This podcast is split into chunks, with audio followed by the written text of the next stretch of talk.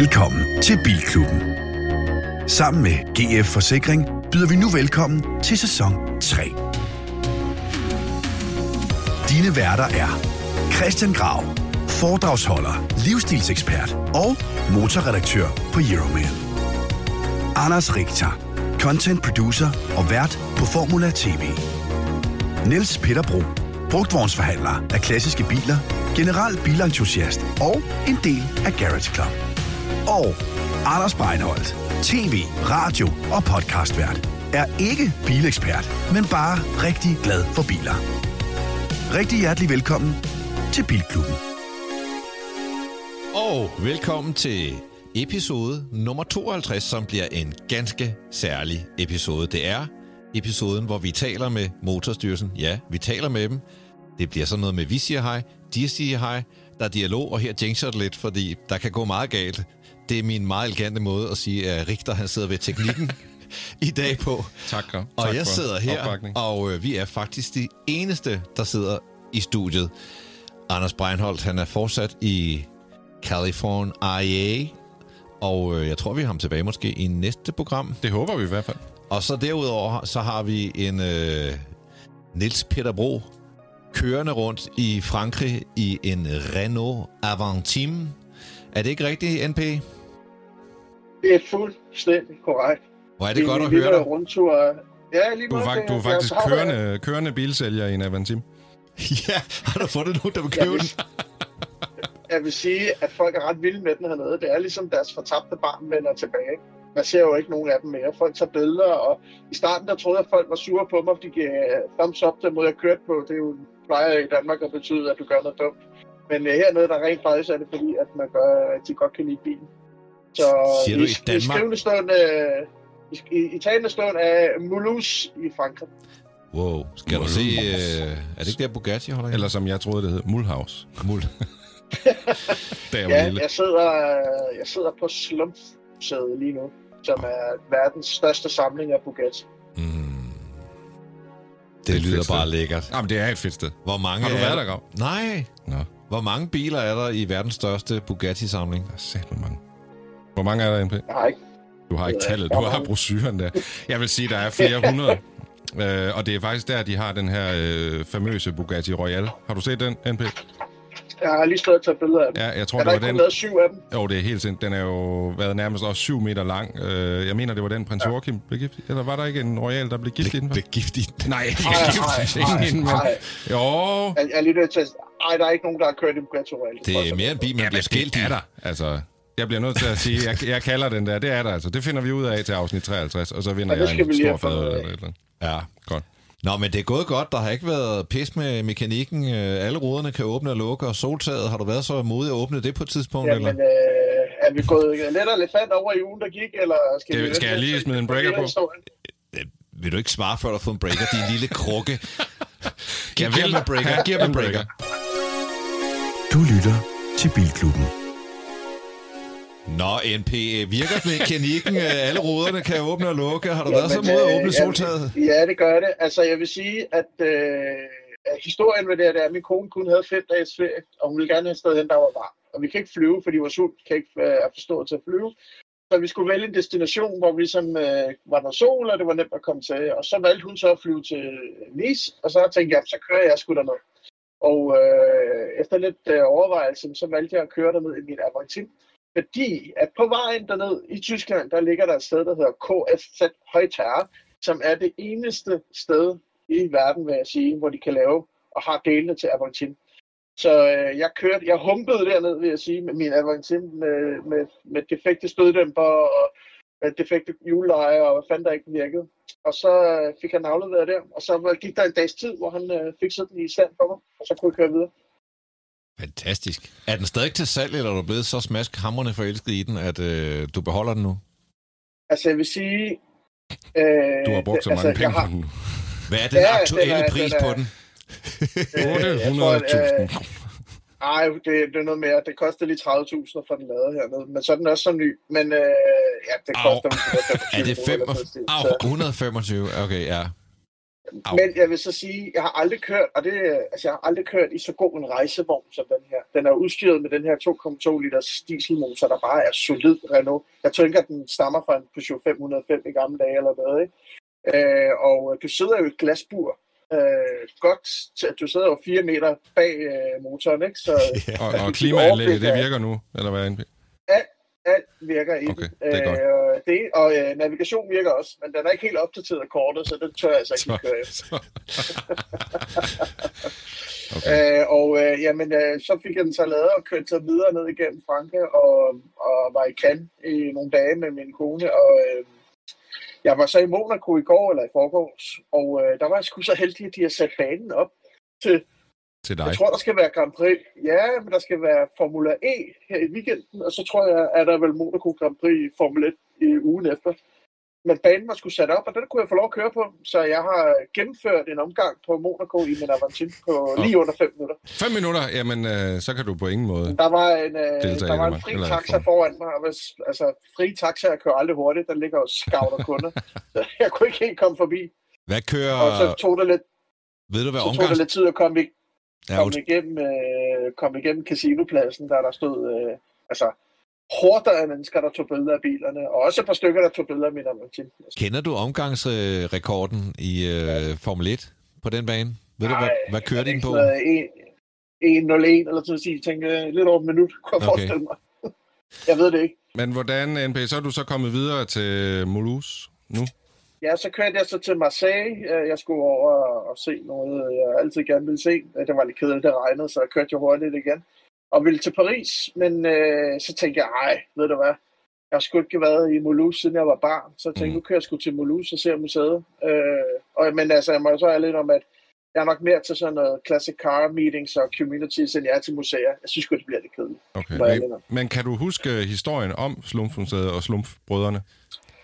Øh, nej, ikke andet end de... Nej, det kan jeg faktisk ikke. Jeg har ikke noget... Jeg er lige kommet her til morgen, så jeg har Okay. ikke noget at læse op. Nej, men det var mere, ja, det er kan heller ikke, du. fordi jeg har den i helt frisk erindring, men det er jo noget med et brødrepar, der havde en fabrik i Mulhouse, øh, og så øh, lavede de lidt øh, fiflerier med regnskaberne. Øh, og så i stedet for at betale medarbejderne den løn, så købte de biler, og de købte rigtig mange biler. De købte, altså, de købte jo bare Bugatti'er ind. De købte så mange, at de havde verdens største samling af Bugatti'er. Alle de fede Bugatti'er, der er, øh, dem har de i den samling. Og så går det jo hverken værre eller bedre. Til sidst så har de simpelthen ikke flere penge tilbage. Altså, der er simpelthen ikke penge til at betale lønnen til medarbejderne. Og så kommer der jo nærmest oprør på den her fabrik. Øh, og brødrene, de flygter og, og gemmer sig. Øh, og medarbejderne, de er skidesure og belejrer den her fabrik. Og øh, vil jo så gerne have deres løn udbetalt. Så deres tanke er, at, øh, at de her biler skal sælges. Øh, og så får de pengene som deres løn. Men så går den franske stat ind og siger, hov, jamen, øh, verdens største samling af Bugatti'er, det må være et nationalt klenodie. Så staten gik lige ind og overtog hele samlingen. Og jeg mener faktisk, de endte med bare at få en lang næse, alle de her medarbejdere, og staten overtog hele bilsamlingen. Og brødrene, de, øh, de forsvandt ud af landet. Det er sådan bare lige kort. Og det er derfor, jeg synes faktisk, det er en ret interessant samling. Og der er nogle ekstremt fine biler dernede. Det er sådan byens stolthed, kan man mærke, ikke? Fordi, men altså byen, der er også enormt meget bilindustri her. Ja. Øh, altså alt handler om biler her i Mulhouse. Øh, og der er nemlig, som du siger, nogle ret vilde biler. Der står blandt andet en, øh, en øh, 25 205 rally, altså, øh, eller 205 T16, ikke, der har været med i den Pro B rally, og der står en øh, Aston Martin Lagonda. Der står altså alt Jamen, de har også øh, øh, prototypen til Bugatti Veyron, og de har en Ferrari 250 LM.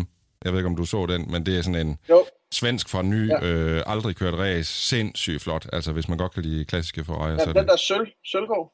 Ja, ja, hvis, ja, jeg tror nu, er den ikke rød? Jeg mener nu faktisk, den er rød, men det er måske der, var en, der øh, forkert. der var også en sølvgrå øh, Testarossa lignende 512, ja. og Ah, ja, det der er- alt muligt. Men jeg kan godt forstå, hvad Altså, du mener med, bliver- at sådan et museum bliver sådan lidt stillestående. Og det, øh, og det tage det museum ind. er Altså, også man- bare sådan lidt...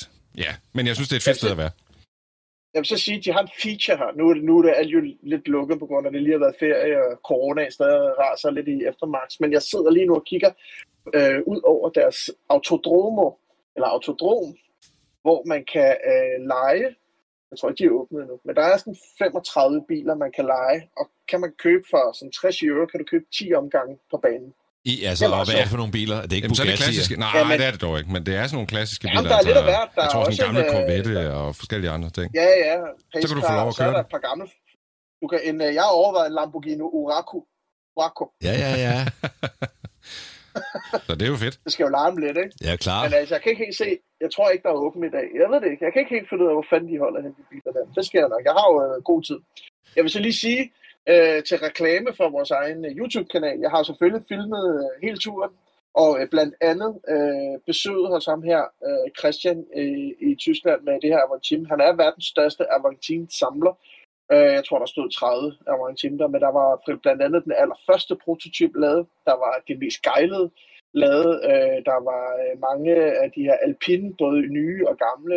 Og jeg har optaget det hele på video, så hvis man har lyst til at se mere, så kan man jo se filmen en gang, når jeg kommer hjem, og så ellers se nogle af vores andre film på YouTube. Fedt.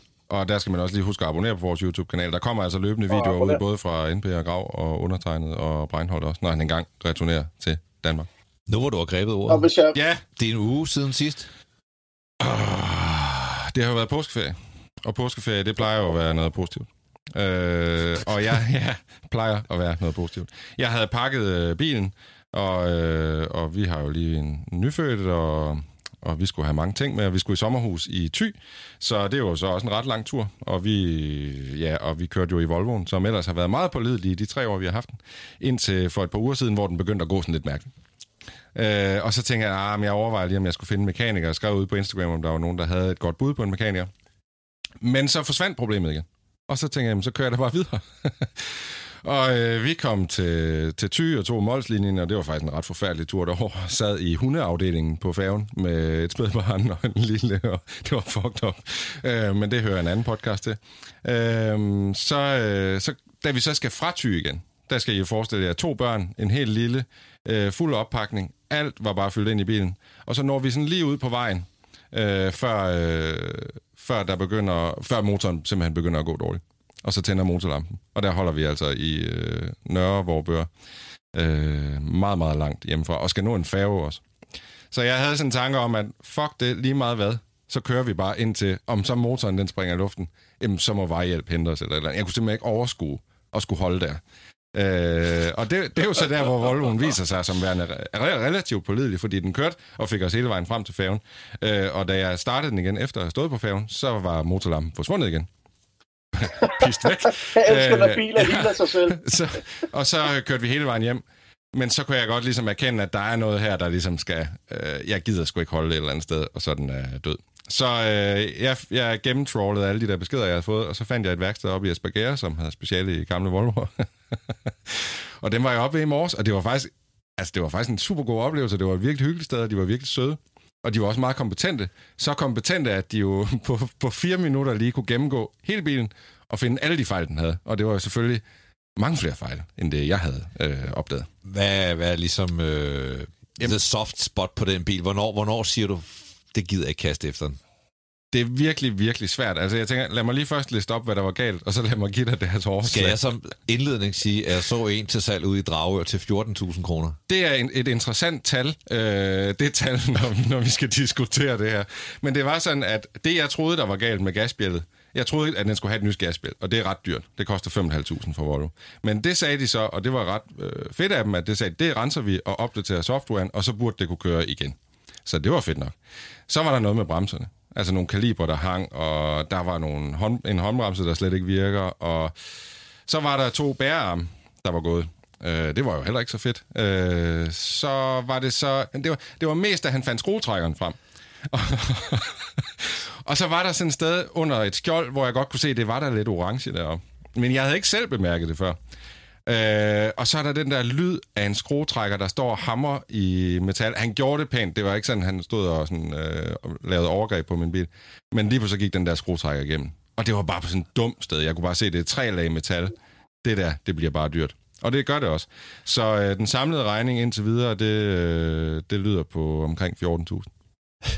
Men er det, øh, rigtigt? kan det betale sig?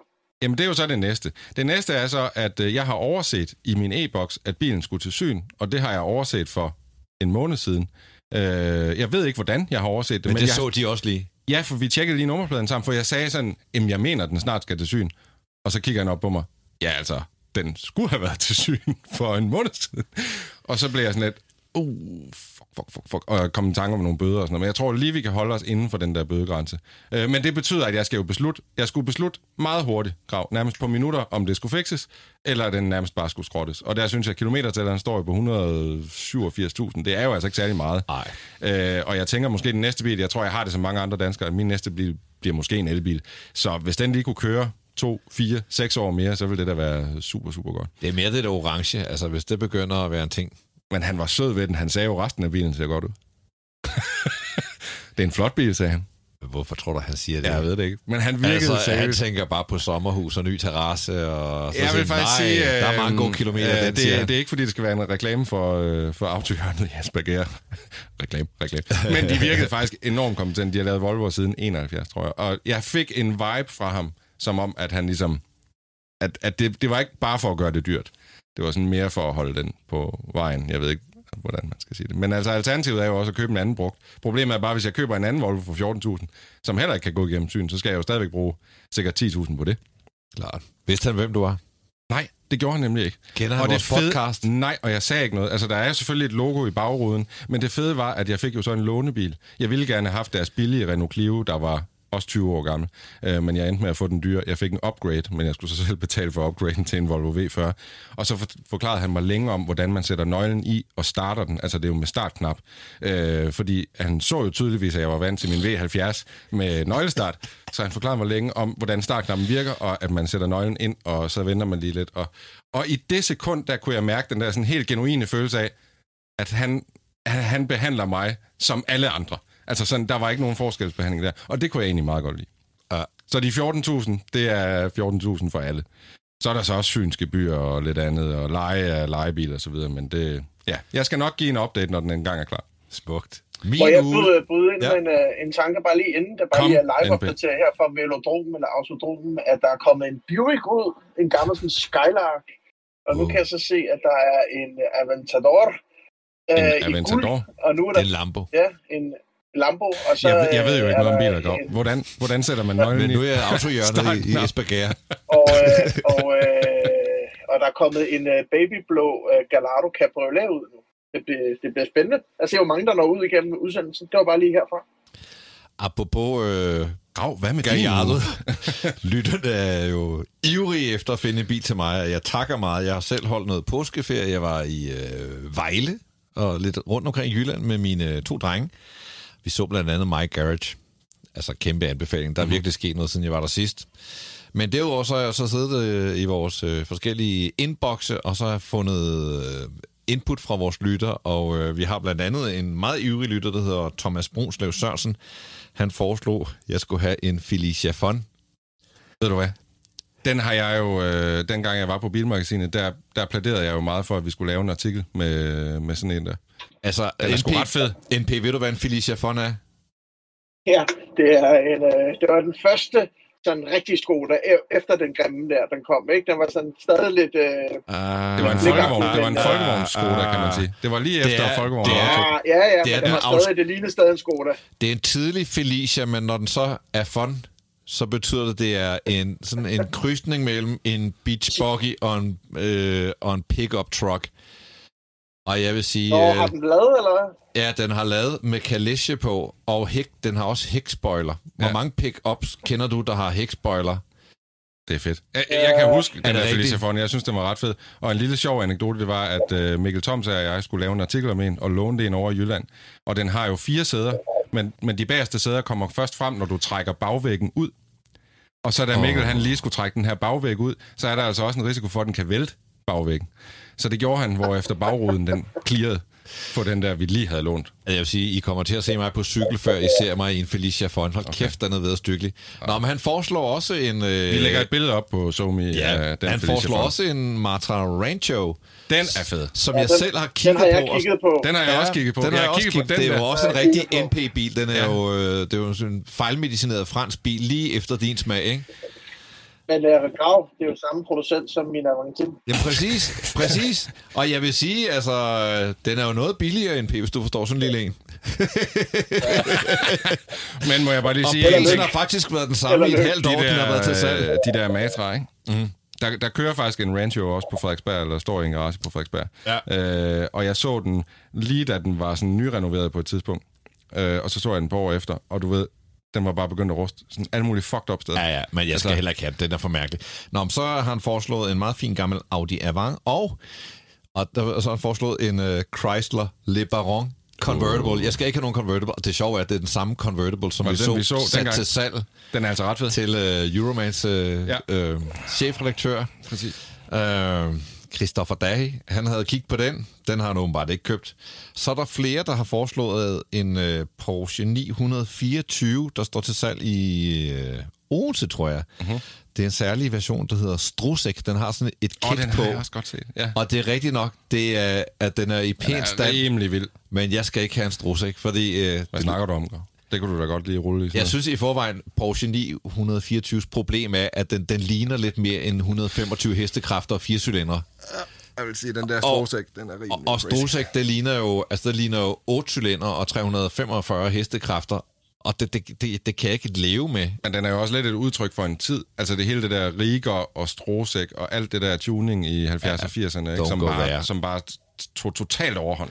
Ja, nu skal vi passe på med at sidde og svine en bil, der er til Nej, salg, men altså, de, de, der sidder nogle designer nede i Suffenhausen, altså, og- Nå, men jeg synes mere sådan, hvis man køber sådan en i dag, så er det jo for at, at næsten bevare den i den stil, som jo var kult i, i 80'erne, ikke? Jeg tænker da, hvis man køber den her Strosek, Ja. så skal man da beholde den som. Strosek, men jeg vil hellere have en uh, brunlig, clean 924, eller den, jeg kiggede på. Det forstår jeg. Endelig så kom der lidt input fra Dennis Effert Johansen, som var så ekspert i at sige, at der er en stor bagklap i en Alfa Romeo GT. Jeg mente, den havde sådan en lille dumt øh, bagagerum, ligesom en øh, Fiat Coupé.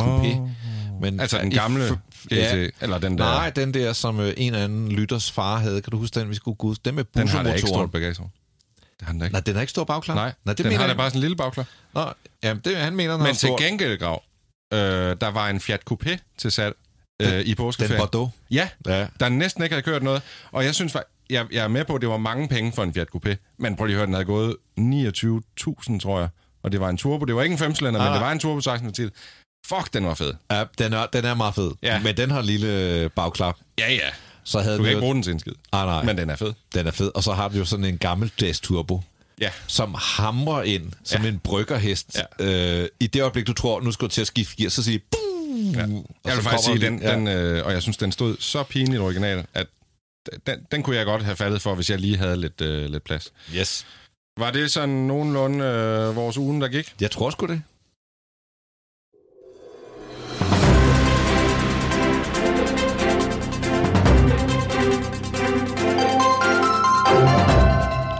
Og nyhederne starter i Tyskland, hvor Mercedes for alvor har været i gang med at lancere nyheder. Dels har de lanceret en Mercedes EQS SUV, altså en øh, SUV-version af den her topmodel øh, S-klasse, den elektriske, som vi har været ret begejstrede for her. Kan jeg sige, den er bygget på samme platform, den har samme akselafstand, den er så hævet øh, 200 mm, altså noget ekstra frihøjde, deraf SUV.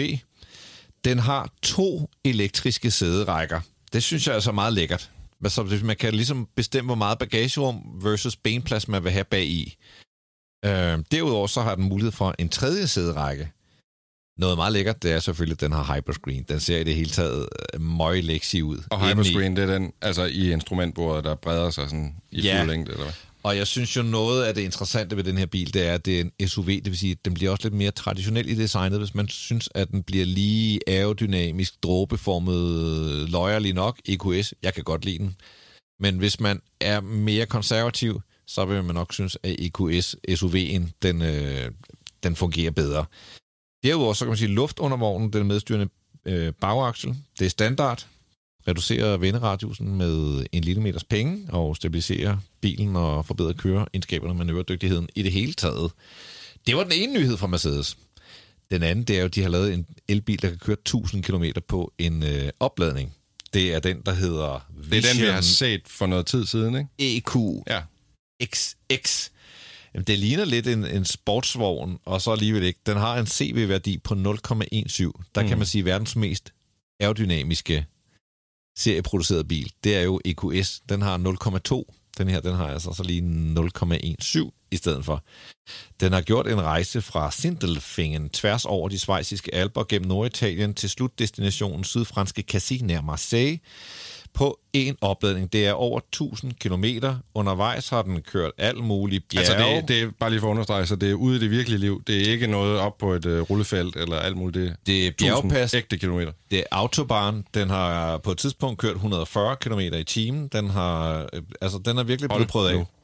Den har haft så lavt forbrug som 8,7 kWh per 100 km. Det har jeg stadigvæk lidt svært ved. Sådan noget. Jeg men, synes også, ja. det er vanskeligt, men ja. jeg kan sige, at vi Man har lige begge omstille. to taget en BMW i7 med i dag, og den ligger på sådan noget 18 eller 19 kilowatt, øh, per kilowatt time per 100 km. Ikke? Okay. Så det er bare for at sige, det er, det er meget let, og det er også en stor bil. Den har 100 kWh batteri. Den har, øh, så vidt jeg husker, 100, 200, 180 hestekræfter, mener det er. Men altså noget af en bedrift og sådan et billede på, at øh, det går den rigtige vej med elbiler. Det skulle da godt gå. Det bringer os frem til den nyhed, som for vi, vi har forberedt ja. os til i går, og så lige, ja, men du, lige du skrev jo tænker, en besked, hvad du tog med. Og, ja, ja. Så, og så tænker jeg, jamen så er det jo det, du tager med. Og, og du, så, du sagde, hvad du tog med, ja. og så sker der det, at udenbart efter det, så kommer ja. der en pressemeddelelse fra BMW ja. med den nye i7, som er jo jeg har taget elektrisk 7-serie. Jeg har taget... Ja, men der, der kommer jo både en 7-serie med benzin, og jeg ved ikke, om der kommer diesel, men der kommer i hvert fald med benzinmotor, og så kommer der den, der hedder i7, ja. øh, som, øh, som får øh, el- elektrisk øh, drift, kan man sige. Øh, altså det mest markante, synes jeg jo, er det her nye snudedesign, som BMW lige har vist på den, der hedder X7. Den får et facelift, der får det samme snudedesign, som øh, 7-serien nu får. Og jeg må indrømme, at, at, at BMW's design af deres største modeller har virkelig været sådan, de sidste par gange har det været sådan noget, hvor man lige skal lige skal sidde og stusse over, om det nu er den rigtige vej at gå for BMW. Og så vil jeg sige specielt sådan noget som, som 4-serien, som, som blev lidt udskældt i starten, eller i hvert fald inden den kom. Og når jeg ser den på gaden nu, så synes jeg egentlig, det, det spiller meget godt. Øh, så det, det her det er med fare for, at den her 7 måske bliver bedre at se på i længden, men øh, den har fået sindssygt meget kritik på nettet, altså over netop designet her i, den sen, i de seneste Det må være frustrerende for dem lige meget, hvad de hælder ud. Ikke? Så, så er det første, folk kigger på, det er den der snude, ja. og så hader alle folk den. Men jeg kan jo godt lidt forstå tankegangen, og det er jo, det er, det er jo meget, det er jo tydeligt, det er meget af det kinesiske marked, de, har, de, de laver de her biler efter. Ikke? Og man kan sige, at hver gang du begynder at specialisere dig i et marked, så er der jo nogle andre, der bliver utilfredse. Og man kan sige, at europæer er måske ikke lige så interesseret i at have sådan en snude som, som øh, kineser eller russer, eller hvem det nu ellers er. Så, men Ja, jeg ved sgu ikke, hvad jeg skal sige. Jeg, jeg, jeg er ikke sikker på, at jeg skal være den, der, der siger, at den her bil er grim, fordi jeg tror, med tiden vil jeg godt kunne lære at elske den, ligesom den der Chris Bangle 7-serie, som jeg egentlig synes nu mm. er sgu meget cool. Altså. altså, man kunne jo håbe, at den store køler så mindre ud på en stor bil som en 7-serie. Ja. Men den ser Men bare, den, den ser stadigvæk kæmpe stor ud. Til gengæld synes jeg, at resten af bilen, ja. sådan dejlig boxy candy, det passer godt til en topmodel, at ja. den har sådan noget arrogance, ligesom en Mercedes ja, W140. Altså, præcis. Det, det, der er, er sådan lidt øh, altså, gammeldags Mercedes S-klasse faktisk over det, selvom det lyder lidt mærkeligt måske at bruge den sammenligning. Men så, det var meget sjovt, der var en amerikaner, han havde taget, øh, han havde taget nyrerne fra en X7, og så sat på sin BMW E30, som du jo godt kender. Ja. Og du ved, når man ser, hvor store de nyere er blevet, så ser det jo bare sindssygt ud. Men jeg synes egentlig, på en eller anden måde, så kan jeg godt lidt forstå det her design, øh, som BMW er gået ud af. Kan man overhovedet se ud af forruden, hvis man... Øh du kan i hvert fald ikke se øh, ud af forruden, hvis du sætter nyrerne sådan lidt opad, eller sætter, sætter dem naturligt. Men noget, der gør, at du heller ikke kan se ud af forruden på din 7 det er jo, at der er en skærm på bagsædet. Grav, ja, det er så bagruden. Hvis man kigger i bagspejlet, så det ja. eneste, man ser, det er skærmen til ja. bagsædepassagererne. Ja. Ikke? Der sidder, hvad hedder dine børn? Hvad er det nu det? Øh, Nana og Max. Jeg skulle lige der sidder Nana og Max, og så har de en skærm på 31,7 tommer. Det, det er sjovt, du har undersøgt præcis det samme. Jeg var også Plus jeg skal vide, hvor stor den skærm er. Bowers and Wilkins surround-anlæg med 30 højtalere. Men så er det bare, jeg tænker, hvorfor fanden er der ikke nogen, der har tænkt på det her noget før? Fordi når jeg sidder og kigger på det her billede af bagsædet af skærmen, det er sgu da for fedt. Altså, hvorfor have to små skærme i hver side, når du kan have en stor? Og du har bakkamera, du har ja. alt muligt. Du ja. behøver ikke det bakspejl. Til gengæld vil jeg så sige, den skal have sådan en rode, man kan køre op, og så er der fuldstændig lydisoleret fremme Præcis. på forsæderne. Ja, sådan og så kan adskiller. du bare sætte Postman Per øh, i rotation om bag i, ikke? Jo, det, det er nok virkeligheden for mig de næste par år. Øh, Grav, skal jeg fortsætte nyhederne? Gør det.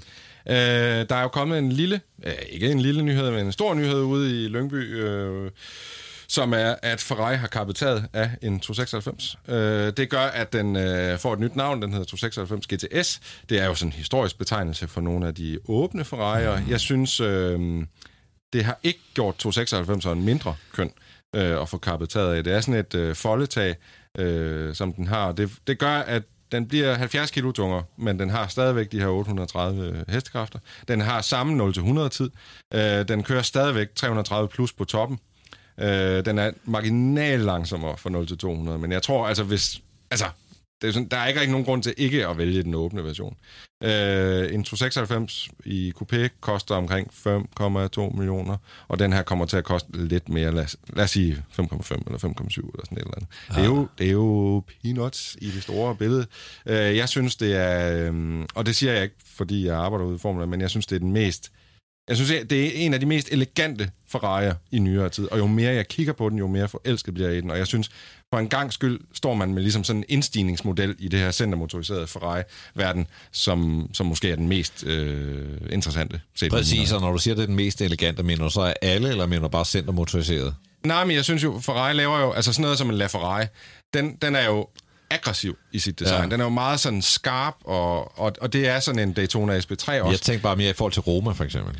Romaen synes jeg også er ekstremt flot. Altså, ja. jeg, vil, jeg vil nok, ud fra sådan et designmæssigt synspunkt måske, så er jeg måske lidt mere interesseret i en Roma kontra en Portofino, øh, hvor der sker lidt mere i designet. Øh, men jeg synes, 296'eren, den tager ligesom de her gamle dinoformer, og så blandet med lidt 52 LM, som vi talte om, som står nede på øh, Slumfmuseet. Øh, og så mixer den det op på sådan en meget, meget, meget elegant måde. Og jeg glæder mig rigtig, rigtig meget til at få kørt den her bil i løbet af sommeren. Jeg synes nok æstetisk set, der er de der øh, mere GT-agtige biler med mm-hmm. motoren liggende foran ja. og sådan lang snude og så videre. Det er måske de smukkeste. Der har vi jo Roman i øjeblikket. Men for mig så er en rigtig Ferrari, det er også 8-cylinder centermotor. Ja.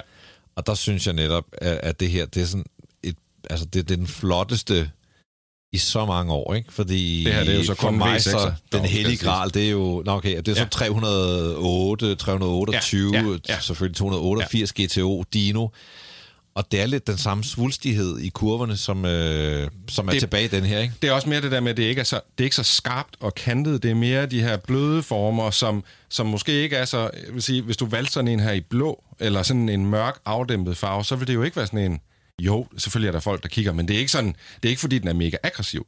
Jeg synes bare, den er elegant. Hvorfor? Altså, når du siger seks cylinder, ikke? Jeg er jo. med på sådan en MC20. Ja. Øh, den har jo også seks cylinder, ja. så man kan jo godt se, at det er den vej, det går. Det er men jo det er alligevel... downsizing. Øh, altså, ja. Men det, altså, man har, man har valgt ikke at kalde den Dino. Det kunne jo have været lidt frækt, måske. Jeg ved ikke, hvorfor de egentlig ikke har vil genopleve det her Dino-navn, men man kan også sige, for Ferrari er Dino-navnet måske noget... Altså, det, Dino-navnet kom jo fra Enzo Ferraris søn, øh, som blev syg og døde, og det var ligesom en hyldest til ham. Jeg ved ikke, om selv italienerne synes, der er nogen navn, du bare ikke skal fuck. Altså sådan, der er måske nogen navn, man ikke skal koge mere suppe på, eller hvor man skal lade, lade de døde... Øh, altså, Tror du ikke ligesom- mere, det er noget med, at da Dino var der? Ja. Altså, men, men øh, der, er der, der, var, det, der var det ligesom den lille... Altså, en Dino hed jo ikke en Ferrari-Dino.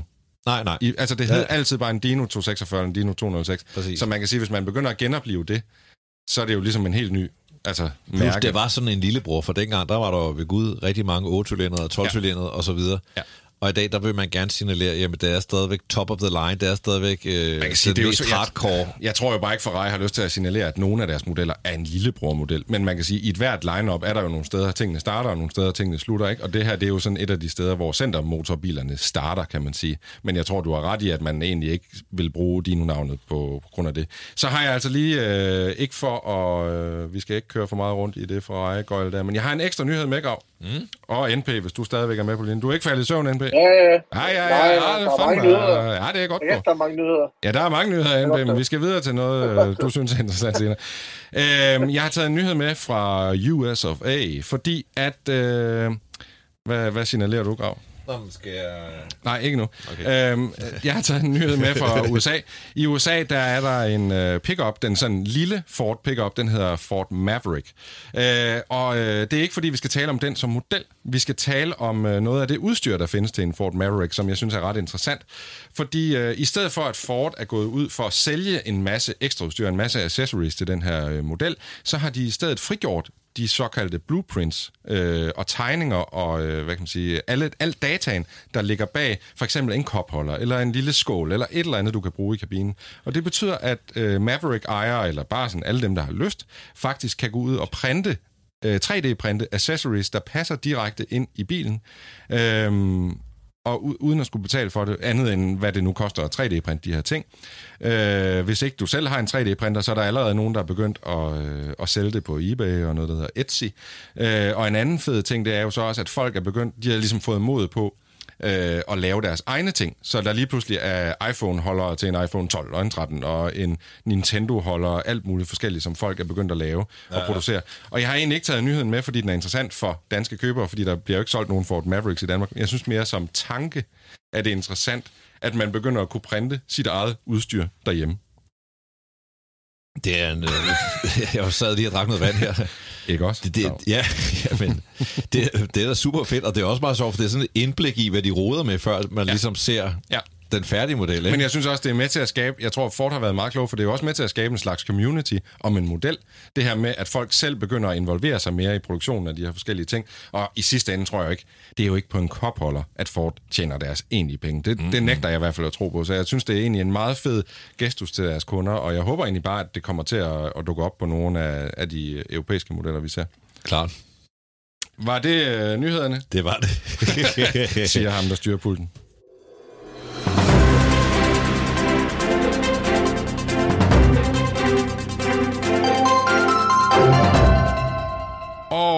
Og NP, vi har jo lige dig med på linjen en lille smule nu, fordi i det næste segment af Bilklubben her, så skal vi altså lige tage en snak med Motorstyrelsen. Og øh, fordi du jo er en part af den sag, og jeg kan lige riste den kort op. NP, du har jo en øh, Fiat Panda, du har importeret, og vi har også en læser, der har importeret en Fiat Panda, og i afsnit 49 og specielt 51, øh, der taler vi meget mere om nogle af de problematikker, I har været udsat for i forbindelse med afgift og vurdering, og ikke mindst, hvordan Motorstyrelsen de har kontaktet jer. Øh, NP, det er jo sådan, at vi skal, Øh, Grav og jeg, vi kommer til at lave et interview nu med underdirektøren i øh, Motorstyrelsen. Og da du jo faktisk er en part i den her sag, så tænker vi, det er bedst simpelthen at koble dig helt ud. Og så giver vi dig et referat af, hvad, hvad vi kommer til at tale med dem om bagefter. For at gøre det så, man kan sige, journalistisk korrekt som overhovedet muligt, så bliver vi simpelthen nødt til at slukke for dig. Hvad siger du til det? Uh øh, jeg, ja, jeg har nok slukket mig selv også. Nå, okay. Men øh, jeg tænker også, at Grav og jeg, øh, vi skal jo også lige holde en øh, stram timeline her, så, øh, så vi tænker altså, det er bedst at slukke for dig nu. Prøv at høre, øh, det er helt fint. Jeg kan se nu, at der er kommet en Testarossa og en fra et eller andet med nogle runde frogger i bagløbet. Det er nok 400 et eller andet. Men så, og øh, nu, starter så... den, nu starter den første prøvetur, så Jamen, jeg øh, begynder simpelthen bare at sidde her og blive underholdt, og så kan I ringe mig op igen, når I er færdige. Det gør vi. Lille med. Det gør vi bagefter. Vi ses, NB. Godt, dreng. Hej. Yes. Hej. Og øh, imens vi så lige ringer Claus Holm fra Motorstyrelsen op, øh, Grav, du har da aldrig importeret en bil, har du det? Jo, har du det? det har jeg. Øh, men det var via et leasingselskab, så det jo ligesom okay. he, hele dialogen der, den lå hos dem. Så ikke? du har ikke sådan selv haft Nej. det her med vurdering og så videre og så videre? No, har du sir. tænkt over det, siden vi nævnte det sidst? Du var jo med til at, at interviewe ham her, vores øh, jurist hos FDM. Har du tænkt over noget med det siden? Nej, jeg har tænkt over sagen generelt, og jeg synes, det er sådan lidt ærgerligt indtryk, man får, at uh, vi er jo bilentusiaster her. Ikke? Ja. Jeg tænker, hvis man arbejder i motorstyrelsen, der må jo også sidde nogle bilentusiaster derinde, og i stedet for ligesom, at det kunne være en medspiller, ligesom synshallen er. Det kan godt være, at synshallen nogle gange tager nogle ærgerlige beslutninger, eller finder nogle ærgerlige fejl på ens bil, men, men det er jo alligevel en medspiller. Eller mekanikere, der stikker skruetrækker igennem ens bil. Præcis. Altså, jeg kunne godt have ønsket mig, at man havde den samme ligesom, følelse af motorstyrelsen, at øh, hey, vi prøver bare at finde frem til den rigtige afgift i det her. Øh, men, men sagen her, den giver sådan et billede af, at det er sådan mere øh, mesterdetektiven øh, Basil Mus, som er Præcis. on a secret mission, og det kan godt ærge mig, fordi jeg, ja. jeg synes, det vil være meget sjovere og hyggeligere det andet. Men man kan sige, for mig at se, har det her været lidt en trætrinsraket. I afsnit 49, der har vi ligesom forklaret, hvad er det ligesom grundproblemet er. Øh, afsnit 50, det holdt vi så for at fejre øh, ligesom vores eget 50 øh, afsnits jubilæum. Og så i 51'eren, der interviewede vi en øh, jurist hos øh, FDM, der skulle gøre os lidt klogere på, hvad er det måske, der er gået galt i den her sag. Og i 52'eren har vi altså så øh, Claus Holm, som er underdirektør i Motorstyrelsen igennem. Claus, velkommen til. Tak for det. Selv tak. Øh, Claus, øh, normalt, når vi har folk igennem i Bilklubben og interviewer dem, så spørger vi til allersidst, øh, hvad de selv kører i. Og jeg tænkte lige i det her øh, interview, eller i den her snak, der havde vi da lige brug for at få øh, brudt isen en lille smule. Så Claus, hvad kører du i til daglig? Jeg kører i en øh, syv år gammel Hyundai i40 sedan. Det lyder fornuftigt. Og Claus, jeg kan også høre på din accent, at hvor, hvor bor du hen i verden? Bor i, i Nordjylland, lige syd for Aalborg, i en mindre by, som hedder Nibe. Åh, det lyder godt. Jamen, øh, Claus, velkommen til Bilklubben. Uh, inden vi kommer i gang med sådan hovedspørgsmålene, Claus, så tænker jeg, kan du bare lige kort sådan fortælle om, hvad er din rolle hos uh, Motorstyrelsen? Ja, det kan jeg godt, og jeg vil godt starte med at sige tak for invitationen. Jeg har jo set frem til at være med i, i jeres podcast, og har også fulgt lidt med i de, i de um, uh, afsnit, du lige har omtalt. Det er vi glade for at høre. Øhm, det er godt. Jamen, øh, jeg er underdirektør i Motorstyrelsen, og hvis jeg lige skal zoome ind på min, mine ansvarsområder øh, og opgaver, så er jeg øh, med i vores direktion. Jeg er med til at sætte retning og rammer for Motorstyrelsen. Og sådan specifikt, så har jeg det overordnede ansvar for driften Altså de opgaver, vi løser, som rækker ud i samfundet. Og det gælder sådan set alt fra vores øh, motorekspeditioner, som I jo selvfølgelig ved, ligger i Højtostrup, Odense, Aarhus og i Aalborg, hvor vi også har hovedkvarter. Mm. Øhm, og det drejer sig også om vores vejledningsopgaver, det drejer sig om vores kontrolopgaver og sådan en lang række af vores sagsbehandlingsopgaver, og så handler det selvfølgelig også om øh, værdifastsættelsesområdet, som I, I jo så har beskæftiget jer lidt med her på det sidste. En lille smule. Og til at løse alle de her forskellige opgaver, så har vi i alt cirka 400 medarbejdere. Og hvis jeg lige skal sætte nogle ord på, øh, hvad vi egentlig ser det som vores mission, eller den grundfortælling, vi selv har lagt op omkring motorstyrelsen, og som vi egentlig går på arbejde hver dag for ihærdigt at forsøge at forfølge, så er det faktisk, og, at vi skal understøtte, at, øh, at der er et smidigt og velfungerende bilmarked i Danmark. Det er den grundfortælling, vi har om os selv, og som vi hver dag forsøger at løse. Og, sy- og synes du, I lykkes med det, Claus? Det lykkes vi faktisk uh, ret godt med langt hen ad vejen. Jeg kan også høre, når jeg snakker med, eller når jeg hører jeres podcast, at der er måske et par uh, riser i lakken, så det er jeg glad for at komme dem tænker, ind og, dem tænker, og snakke lidt om. Ja, dem dykker ja. vi ned i senere. Men uh, Claus, jeg tænkte også, kan du ikke bare sådan, og igen i korte træk, forklare, hvordan foregår det rent praktisk, når I skal beregne en afgift på en bil, altså en brugt bil? Jo, øh, det kan og jeg, jeg ved godt, det er jeg svært tænker, at svare kort på det, men altså prøv at se, om vi kan holde det kort. Ja, jeg skal gøre det så, så kort som jeg overhovedet kan, at, og i den forbindelse kan jeg jo lige sige, at, at hos os der er det medarbejderne, der er de faglige eksperter. Det betyder også, at jeg ikke kan, er i stand til at gå dybt i detaljen. Jeg kan mm. være med til et vis generelt niveau, det synes jeg også er vigtigt lige at få sagt. Men, mm. men hvis, jeg, hvis jeg nu starter med til lidt i forhold til vores procedurer, i forhold til at lave det, jeg kalder en værdifastsættelse. I kalder det en, en afgiftsvurdering. Det er ja. de to uh, sider af, af samme sag. Ja, det er det samme jeg, grundlæggende. Ja. Det er det samme, ja.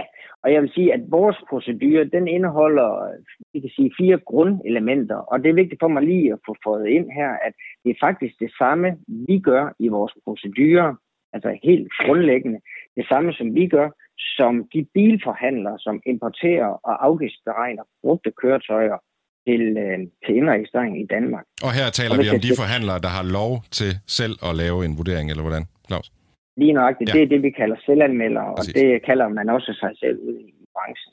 Så, så hvis vi nu snævre ind og sige, at udgangspunktet, det er de her brugte personbiler, som bliver importeret her til Danmark, kan blive registreret til fuld afgift. Det er også det, I har omtalt i jeres øh, tidligere podcast. Så, øh, så gør vi det, at vi, øh, vi starter selvfølgelig med at sige, hvad er det for et køretøj? Altså vi identificerer simpelthen det køretøj, som vi er blevet bedt om at lave en værdifastsættelse på. Det vil sige, at vi kigger på, hvad er mærket, modellen, årgangen, hvad er kilometerstanden, hvad er ekstraudstyret på den. Når vi har gjort det, så finder vi ud af, hvad er nyprisen på det her køretøj. Og, og langt de fleste køretøjer, de har allerede en, en kendt nypris. Hvorfor er, nyprisen, så, hvorfor er nyprisen væsentlig, Claus? Det er fordi, at øh, vi kommer til, når vi skal lave afgiftsberegning, så kommer vi til at sammenligne nyprisen med handelsprisen. Okay. Og det er så det næste element, det er, at vi så bestemmer handelsprisen, niveauet på det her køretøj, som skal indregistreres i Danmark.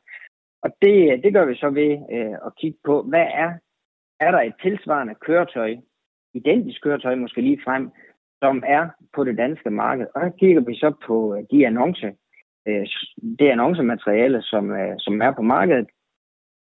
Og, og så tager vi udgangspunkt i dem.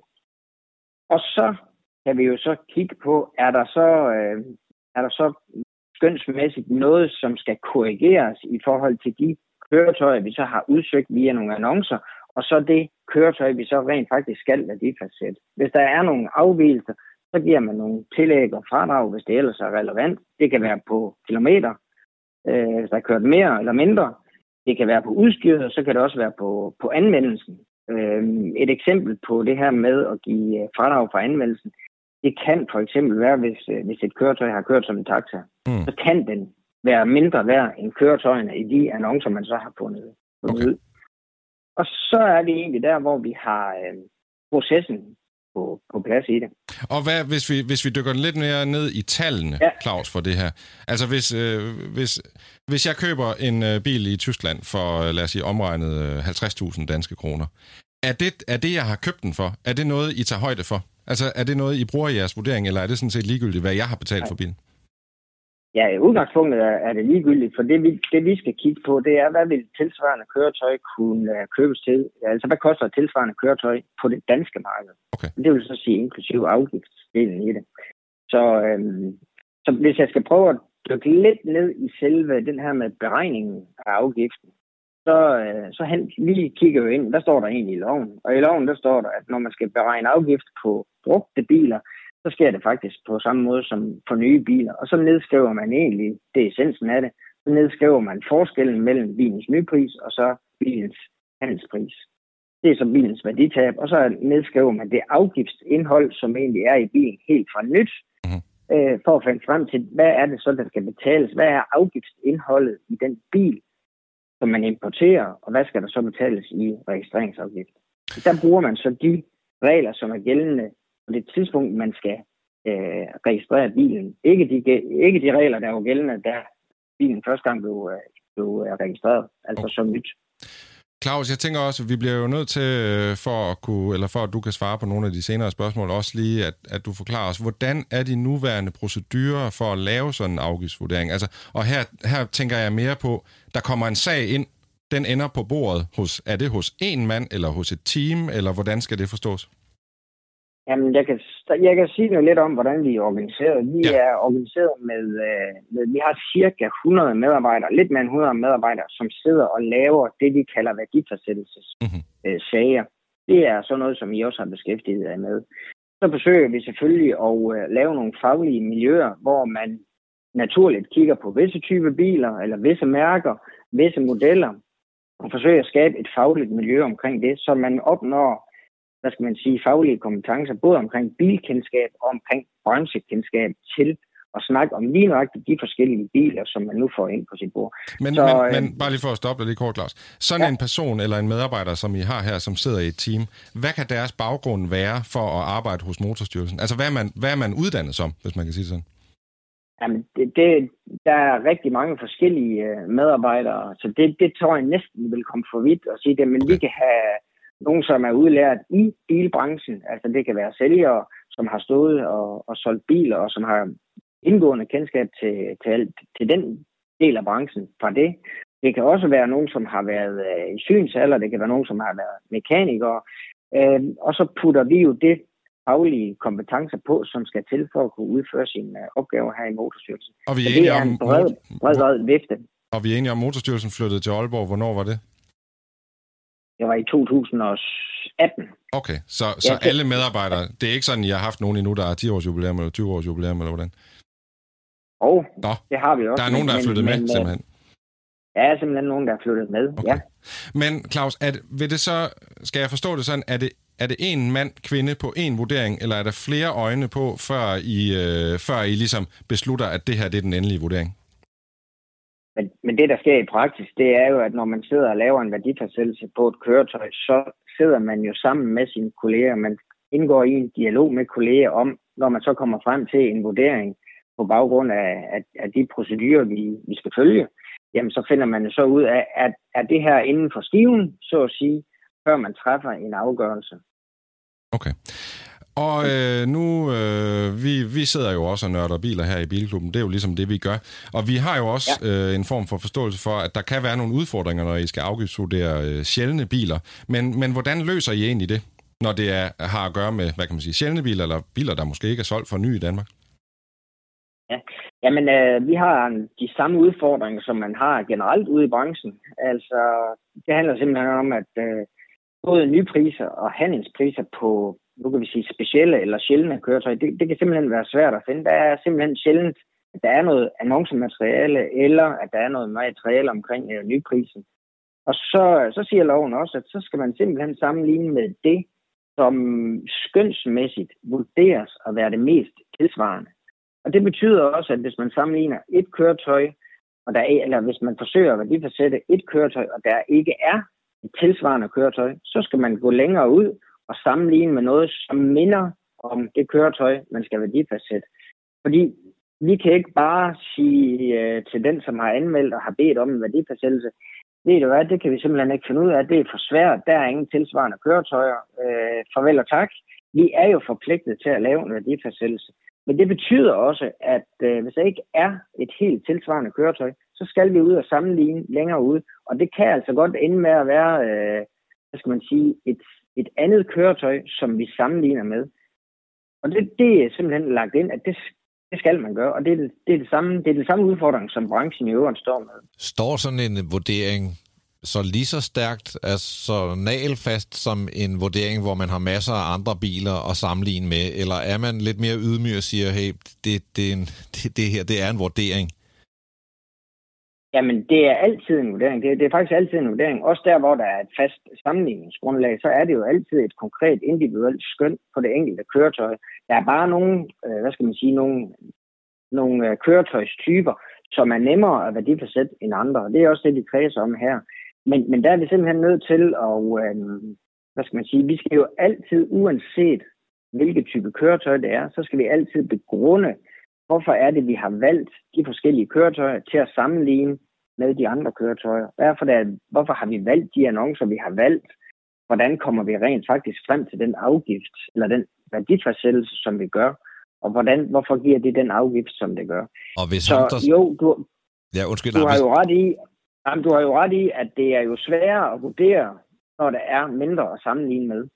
Jamen er I så også mere lydhør, hvis, øh, hvis ham, der har den pågældende bil, vender tilbage til jer, så siger, ah, den sammenligning der, den, den mener jeg ikke helt holder? Jeg vil, jeg vil sådan set øh, fastholde, at vi, vi skal være lydhøre i alle situationer.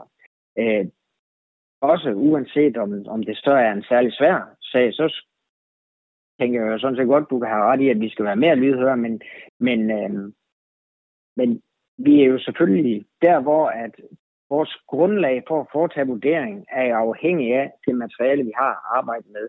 Og øh, så bevæger vi os lidt længere ud i periferien, kan man sige, eller sammenligningsgrundlaget, når der ikke er et tilsvarende køretøj. Så, så jeg, vil, jeg, vil, jeg vil mene, at vi er lydhøre. Vi skal være lydhøre i alle situationer. Øh, Claus, jeg tænker på, øh, inden vi kommer frem til de næste par spørgsmål, så er det også vigtigt at slå fast, at øh, jeg har selvfølgelig haft en snak med jer inden det her interview, øh, og der, øh, der øh, holdt I ligesom fast i, at det er ikke det er ikke sikkert, at I kan besvare alle spørgsmålene, fordi I ikke svarer på enkeltsager og personsager osv. Men øh, man kan sige, øh, vi bliver jo nødt til som klub, og jeg som journalist, alligevel at spørge lidt ind til det. Øh, og Altså, I siger hos Motorstyrelsen, I har lavet et, øh, en nyhed på jeres hjemmeside, hvor I ligesom kommer med jeres svar på den kritik, vi er kommet med. Og der siger I, at I ikke kontakter privatpersoner i forhold til at fastsætte afgifter. Men så vil jeg bare høre dig, og der prøver jeg at sige noget generelt, fordi I ikke vil sige noget om enkeltsager. Men mener du selv, det er noget, som alle jeres medarbejdere overholder? Jeg vil starte med at sige, at jeg forstår jo fuldstændig jeres og jeres lytters interesse i de her forhold, I har beskæftiget jer med i podcasten. Det synes jeg er helt naturligt. Jeg synes også, det er helt naturligt, at I prikker lidt til øh, os som myndighed og, og falder over, over de her sager. Jeg vil også lige håbe, at I har den forståelse, at jeg kan selvfølgelig ikke gå ind i selvom du har sagt det. Så jeg kan selvfølgelig ikke gå ind i noget konkrete personaleforhold. Jeg kan heller ikke gå ind i nogle konkrete værdifastsættelser af nogle konkrete ja. køretøjer. Det, vi men, behandler ikke men lad os sige det sådan, Claus. Vi... Men, ja. men ja, når, når jeg nu har sagt det, så vil jeg selvfølgelig rigtig, rigtig gerne kommentere Og jeg vil, da, jeg vil gå så langsomt til at sige, at det er ikke Motorstyrelsens procedure og kontakt privatpersoner. Og, og på den måde, øh, som det er sket. Og vores medarbejdere skal selvfølgelig altid fortælle, at de er fra Motorstyrelsen. Og i det eksempel, I har fremlagt, der er vores procedure altså ikke fuldt. Og det er klart, det beklager jeg selvfølgelig. Det, øh, det er mit ansvar at sikre, at uh, dels at det ikke sker igen, og, uh, og at det aldrig skulle have sket. Men derfor kan jeg også sige, at på baggrund af den her henvendelse, så har jeg selvfølgelig indskærpet over for, for ledere og medarbejdere, at vi skal selvfølgelig de procedurer, vi selv har sat op. Mm-hmm. Og, og det er jo selvfølgelig godt at høre, Claus. Øh, jeg skal bare høre, altså sådan noget som Facebook og sociale medier og Instagram, det er jo sådan noget, mange bruger i dag, eller stort set alle bruger i dag, men, men er det ligesom øh, måder, eller, eller hvad kan man sige, medier, I kan tage i brug for at kontakte, lad os så sige, både, altså nu siger du så, at I ikke må kontakte private, men lad os så sige, at I gerne vil have fat i nogle erhvervsdrivende. Er det, er det en måde, Motorstyrelsen kan kontakte dem på? Jamen, det er ikke en del af vores procedure, at vi bruger sociale medier til at kontakte hverken borgere eller virksomhed. Vi bruger øh, de kommunikationskanaler, som er sikre, det vil sige e-boks, digital post, sikker mail, og eller bruger telefonen og ringer ud, og vi præsenterer os altid som kommende fra Motorstyrelsen. Og hvis ikke det sker, så er vores procedure ikke, ikke fuldt. Og hvis, og det vil jeg gerne lige opfordre til, hvis mm-hmm. I har flere eksempler end det ene eksempel, I har lagt frem, så vil vi da rigtig gerne have dem ind, fordi øh, vi skal følge vores procedurer. Det står lysende klart. Og så tænker jeg også på, øh, altså de eksempler, vi har, det er jo det ene, det er jo sådan set en, en privatmand, der er blevet kontaktet, og det andet, det er jo en af vores medværter her på, øh, på, på programmet, som, som jo sådan set har karakter af forhandler, som man kan sige, øh, han er måske, øh, han er forhandler, kan man sige, men, men der har øh, jeres medarbejdere så ikke givet sig til kende, så det er jo så sådan to lidt forskellige problemstillinger. Men er det normalt, at I tager kontakt til den forhandler, der selv har bedt om afgiften, for at høre, hvad bilen skal ende med at koste, inklusive afgift? Jeg vil sige, at det, det er normalt, at vi er i dialog med dem, som beder os sætte et, øh, et køretøj. Okay. Og den dialog kan man jo tage på mange forskellige måder. Altså noget af det, vi, vi jo som offentlig myndighed skal, når vi skal lave en værdifastsættelse, det er, at vi skal lave en afgørelse, sådan i forvaltningsretlig forstand. Så laver vi jo en afgørelse. Øh, og så er vi jo allerede der, det er også en form for dialog, fordi så kan øh, handleren jo sige, jeg er enig, jeg er ikke enig, og så kan man gå i dialog om, hvorfor man er enig, eller mest ty- typisk, hvorfor man er uenig. Og så, øh, så laver vi jo så en, øh, en dialog omkring den del af det, inden og... vi træffer en endelig afgørelse. Og når vi kigger på, vi har jo også haft lidt at øh, kigge på det her med, henviser I til, hvad kan man sige, salgsannoncer hvor prisen jo måske ikke er den endelige handelspris, eller skal I henvise til reelle handelspriser, altså gennemførte handler?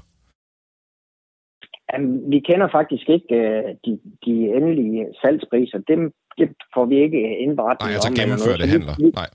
Gennemførte handler. Så, så vi tager selvfølgelig udgangspunkt i det annoncemateriale, det er. Men forståelsen omkring det her, det er, vi tager udgangspunkt i handelspriser, og det udleder vi ved at tage de udsalgspriser, altså i annoncerne, og så fratrukket et annoncefradrag, fordi, og det skriver vi også i vores afgørelser, at vi ved godt, at, øh, at øh, det, der er udsalgsprisen, det er sjældent det, der ender med at være, være handelsprisen. Så det korrigerer vi for i vores værdifastsættelse. Men er det ikke svært at korrigere, øh, altså sim- simpelthen at sætte det op på en formel, Claus, og så sige, fordi vi har jo at gøre med sjældne biler, så der vil nok være en forhandler, der tænker, at den her den skal koste 300.000 kroner inklusive afgift, og den her den skal koste 200.000 kroner. Er det ikke lidt svært at sætte det op på en formel? Jo, og det, det forsøger vi sådan set også at undgå ved at sige, at det er altid et konkret individuelt skøn på, når vi rammer den endelige handelspris. Men vi har ikke adgang til handelspriser, sådan som det ser ud øh, lige i øjeblikket. Og i forhold til udbudspriserne, har du, det kunne også være spændende at vide som køber, har du sådan en idé om, hvad det omtrentlige afslag er fra udbudspris til handelspris på, på brugte biler, når det er sådan noget lidt særligt noget? Ja, men, men det, der sådan er normal uh, praksis i det, det er at give et, et, et nedslag på omkring 5% altså et annonceparag på omkring 5% Men igen, det 5% kan variere. Det kan også være, det kan også være 10% det kan også være 15% eller det kan være et helt konkret beløb, hvis vi er bekendt med, med oplysninger, som gør, at vi, vi kommer der frem til. Okay. Så det er jo en del af det, der skal indgå i, når vi træffer afgørelsen, i vores begrundelse. Men øh, Claus, I laver jo... Øh, hvor, har du et tal på, hvor mange afgifter sætter I om året hos Motorstyrelsen? Jamen, ja, det har jeg sådan delvis ah, i hvert fald. Hvis vi nu Ja, men hvis vi sådan i rundtal siger, at vi laver cirka 50.000 afgørelser, okay. som handler om værdifastsættelser årligt, og værdifastsættelser og afgiftsberegninger. Øh, ja, hvor, sådan cirka. Hvordan er man stillet? Altså, nu taler jeg både som borger og bilforhandler, hvis man er uenig i jeres afgørelse.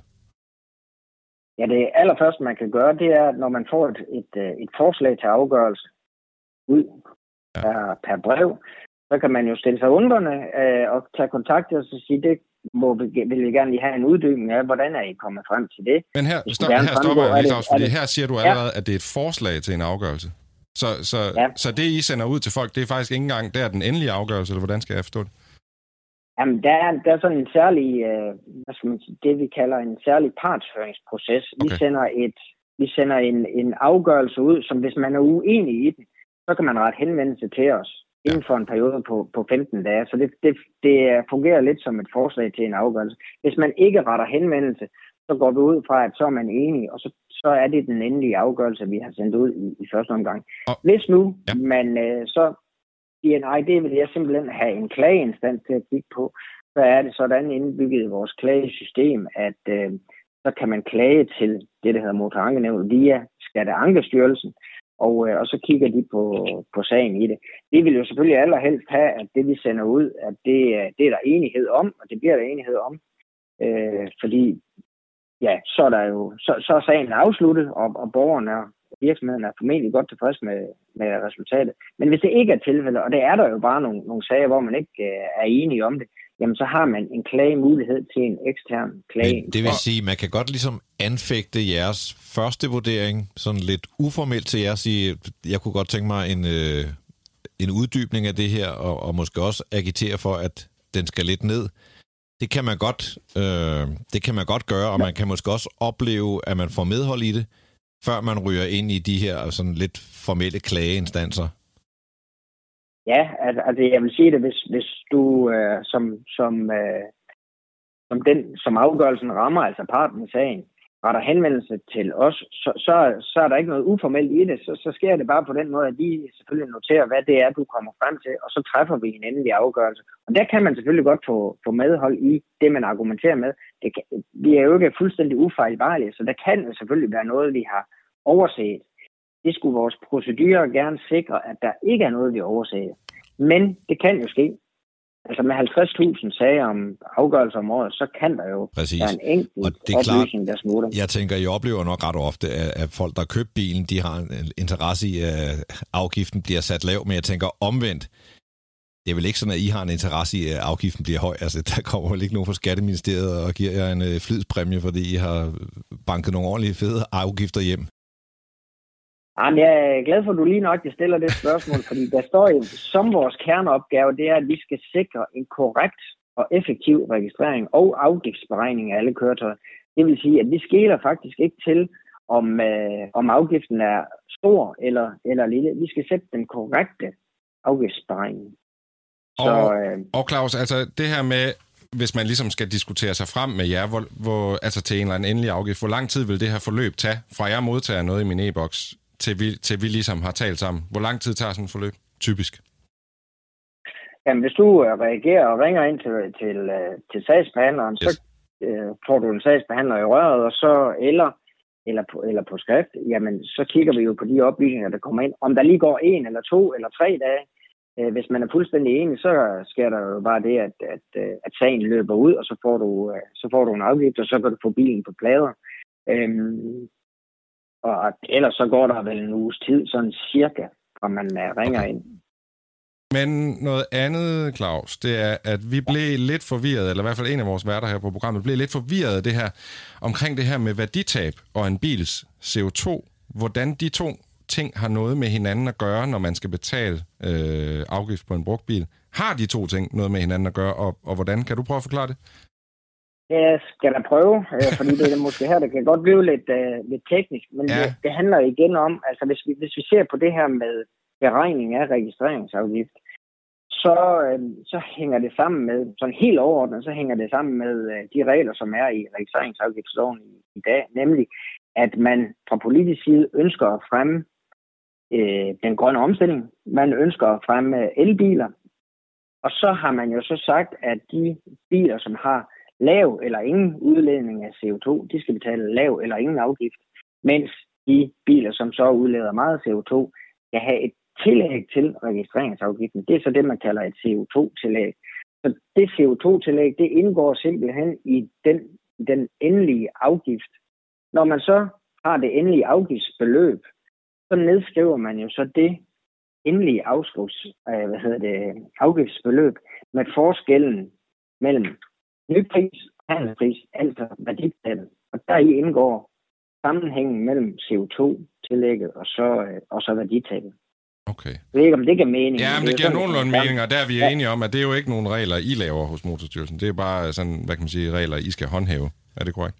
Det, det er regler, vi håndhæver. Det står decideret nævnt i, i loven, det her, hvordan ja. det skal være.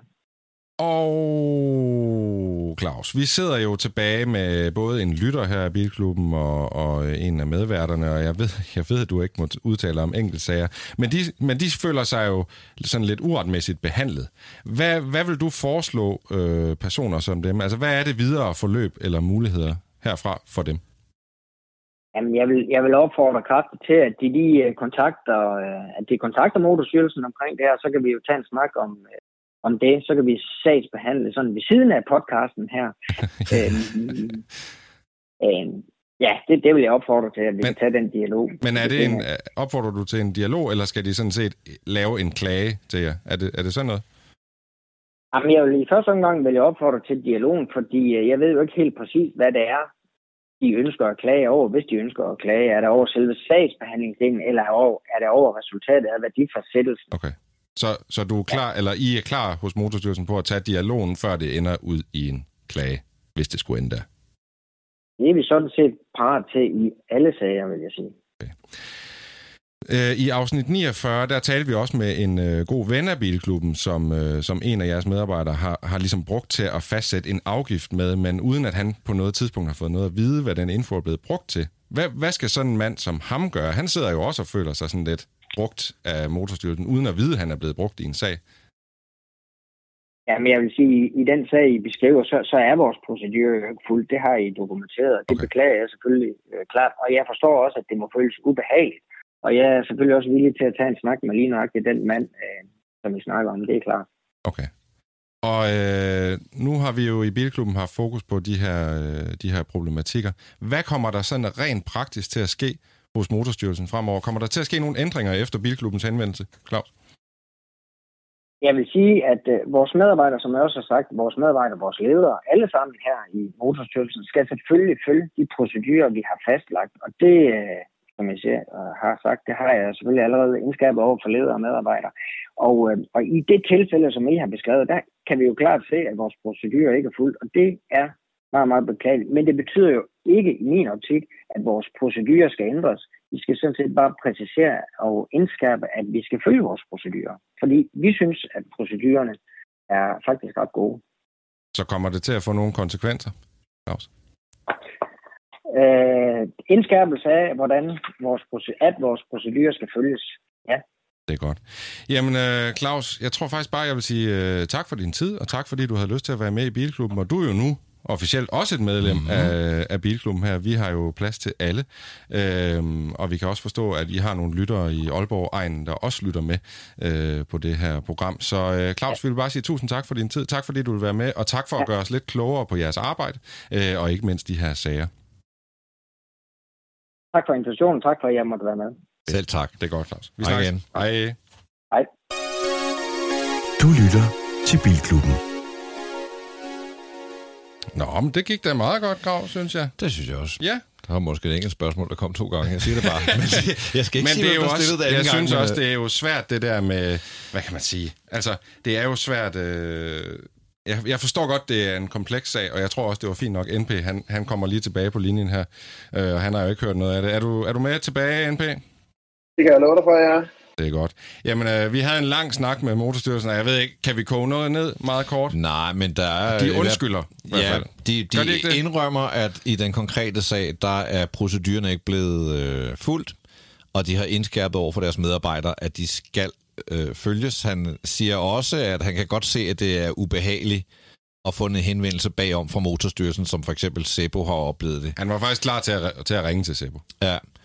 Uh, så jeg okay. synes nok, uh, at det blev imødekommet på samme måde, som vi jo også og det har vi jo sagt, vi kan godt forstå det svært at, hvad skal man sige, afgiftsfastsætte nogle af de her eksotiske køretøjer og vanvittige mennesker, som dig hiver hjem. Det kan vi sagtens forstå, ikke? Og så sagde han også, at øh, han synes, I skulle, at, at du, NP, og ikke mindst vores lytter, skulle tage fat i Motorstyrelsen for at få øh, hjælp videre herfra. De, de øh, siger i hvert fald, at de er lydhører over for det, og de synes ikke, I skal klage endnu. Nej, altså der er jo en klageinstans, som er sådan meget øh, formel gennem øh, skatte, blablabla, eller alle mulige styrelser og så videre, ankenævn og Men det mente, han, det mente han ikke, I skulle ud Men i første omgang kan man godt anfægte øh, værdien og spørge ind til, hvordan er I nået frem til det, og så sige, jeg mener, det er forkert, det vil være mere rigtigt at sige sådan og sådan og sådan. Og så er de, altså de lydhørt, de, han understreger meget skarpt, at de har ikke nogen interesse i at, at ligesom sætte afgiften så højt som muligt.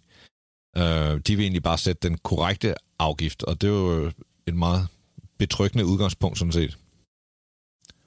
Ja, men vi bliver nødt til at sige, at, øh, at Preben, vores anden, vores lytter, der har meldt, har jo taget fat i dem og blev syltet i to timer og blev mødt af en mur af, af sure mennesker, som ikke gad hjælpe ham. Så det jo passer jo ikke, det han siger.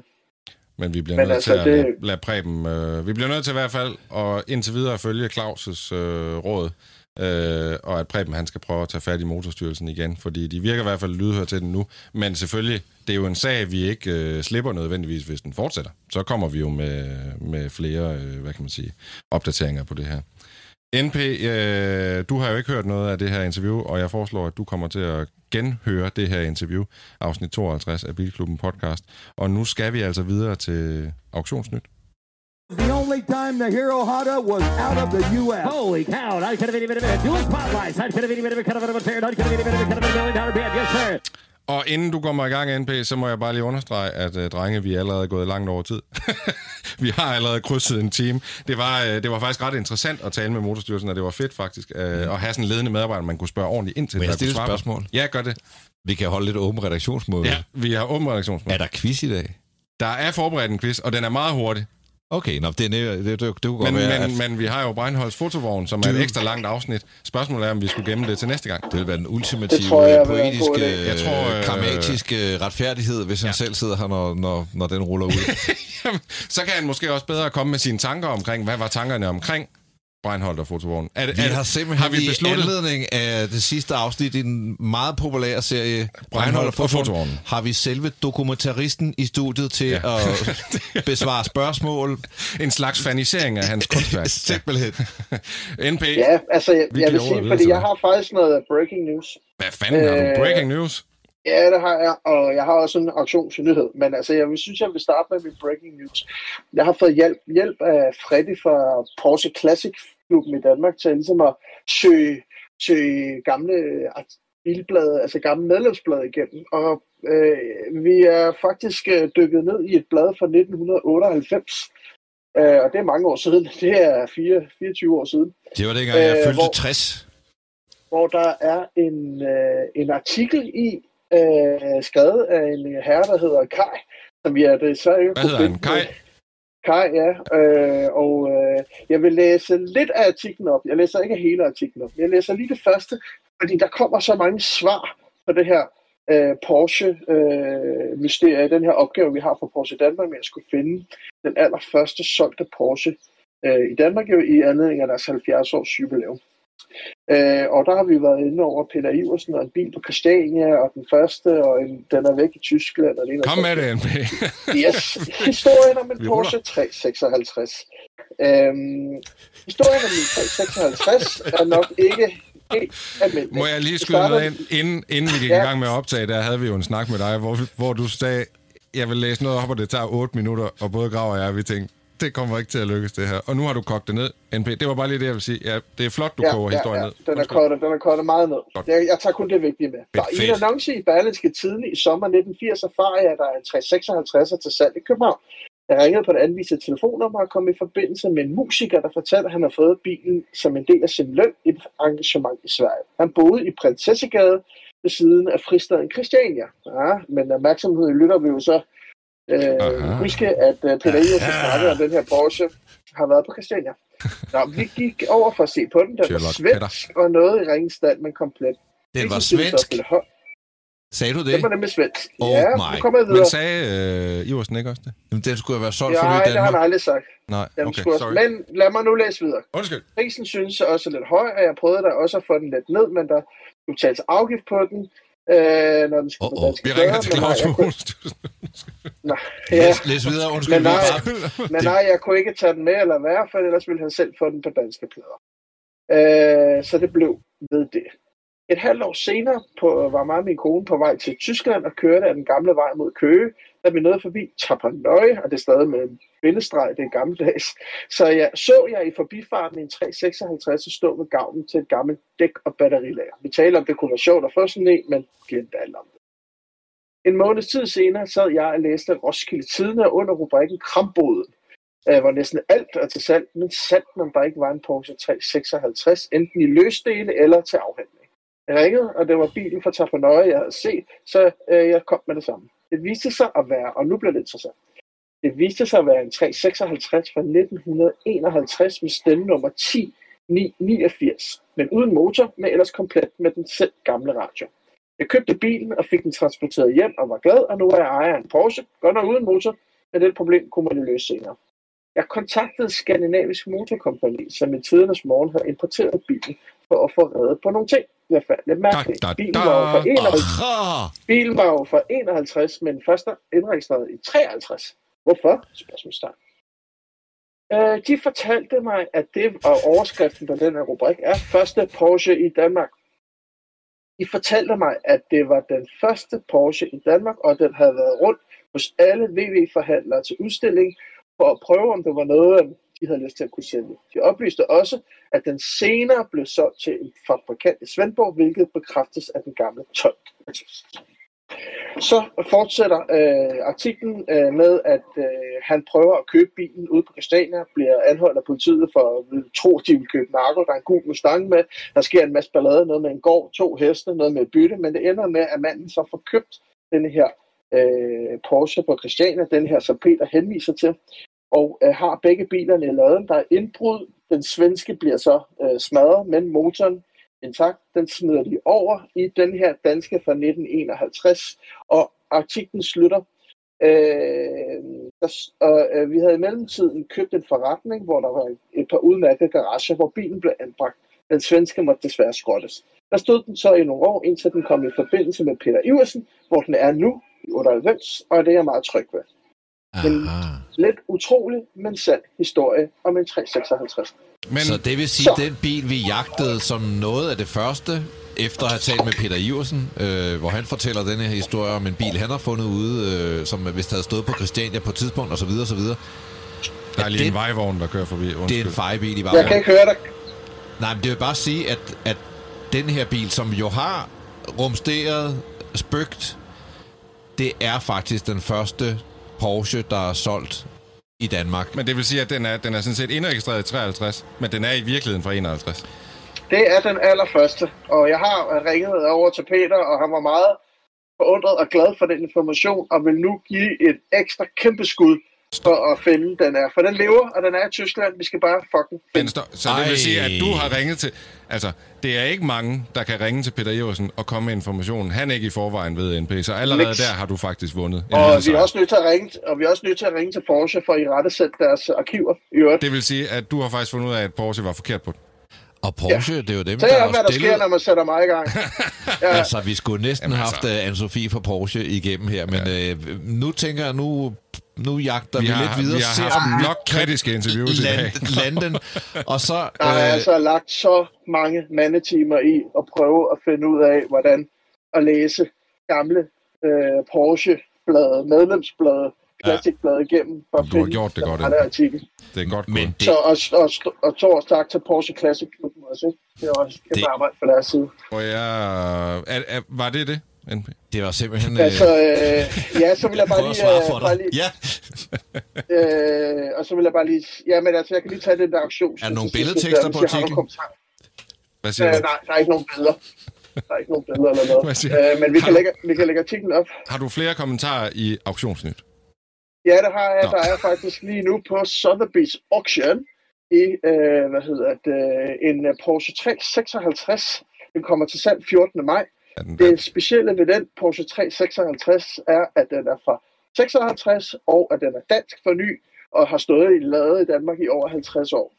Så hvis det ikke lykkes at finde den er 51, så har vi en 56, der er auktion nu. Og den lægger vi jo billeder ud af, den fra 56. Ja, vi lægger, vi lægger længere billeder ud af den også. Fedt. God ekstra info, uh, NP, og det var edderbarme godt klaret. Du får lige et lille uh, klap herindefra. Du har gjort det igen. The only time the Hero Honda was out of the U.S. Holy cow, I could have been even a dual spotlights. I could have been even a kind of a fair, I could have been even a kind of a million dollar bid. Yes, sir. Så er det tid til Gravs brevkasse. Du kan spørge om alt og få svar på noget. Det kan du nemlig, og i dag der når vi altså kun et hurtigt spørgsmål. Det er en øh, simpel enten eller, og jeg håber stadig NPMF, for det er en øh, det er faustisk dilemma. Jeg skal lige have mine briller af, så jeg kan læse på min telefon. Det glæder jeg til den alder. Kan I, ikke, øh, kan I sætte mig ind i systemet? Jeg kan ikke høre jer så godt, nemlig. Nå, Nej, det var fordi, jamen, der var en vej... Øh, der er stadigvæk nogen, der er ved at vaske vejen noget. Skal vi lige lukke døren, og så blive kvalt ja? Så læser jeg spørgsmålet op. Martin Olsen skriver, som petrolhead er han rigtig glad for at høre vores podcast. Yes, yes. Nu til dilemmaet. Jeg er en lykkelig ejer af en Golf GTI Clubsport i sølv. Øh, men nu er jeg blevet ramt i hjertekuglen af en Alfa Romeo Giulia Veloce 280 hestekræfter 4x4 i rød. Han har tidligere haft en 155'er og en 156'er, og der var bøvl med dem begge to. Men han er altså ramt i hjertet, som sagt, så spørgsmålet er selvfølgelig, er det helt knald i låget at bytte min elskede Golf GTI Club Sport ud med en Alfa Giulia? Alfaen taler til hjertet, og måske ikke til fornuften. Hvad synes panelet? Endnu en gang tak for en øh, super god podcast. Jeg kan sige, det er en øh, klubsport, der ser sådan her ud. Nu kan du jo meget ikke cool. se den øh, NP, NP, men bare øh, forestil dig en sølvfarvet det er GTI Club Sport. meget... Ja, men jeg forestiller mig bare som ny, øh, ny golf, ikke? Ny golf cabriolet. Det er ikke så svært at Det er forestille ikke en cabriolet. Nej. Øh, Nej, nej, undskyld. GTI, undskyld. Ja, klubsporten da, klubsporten da.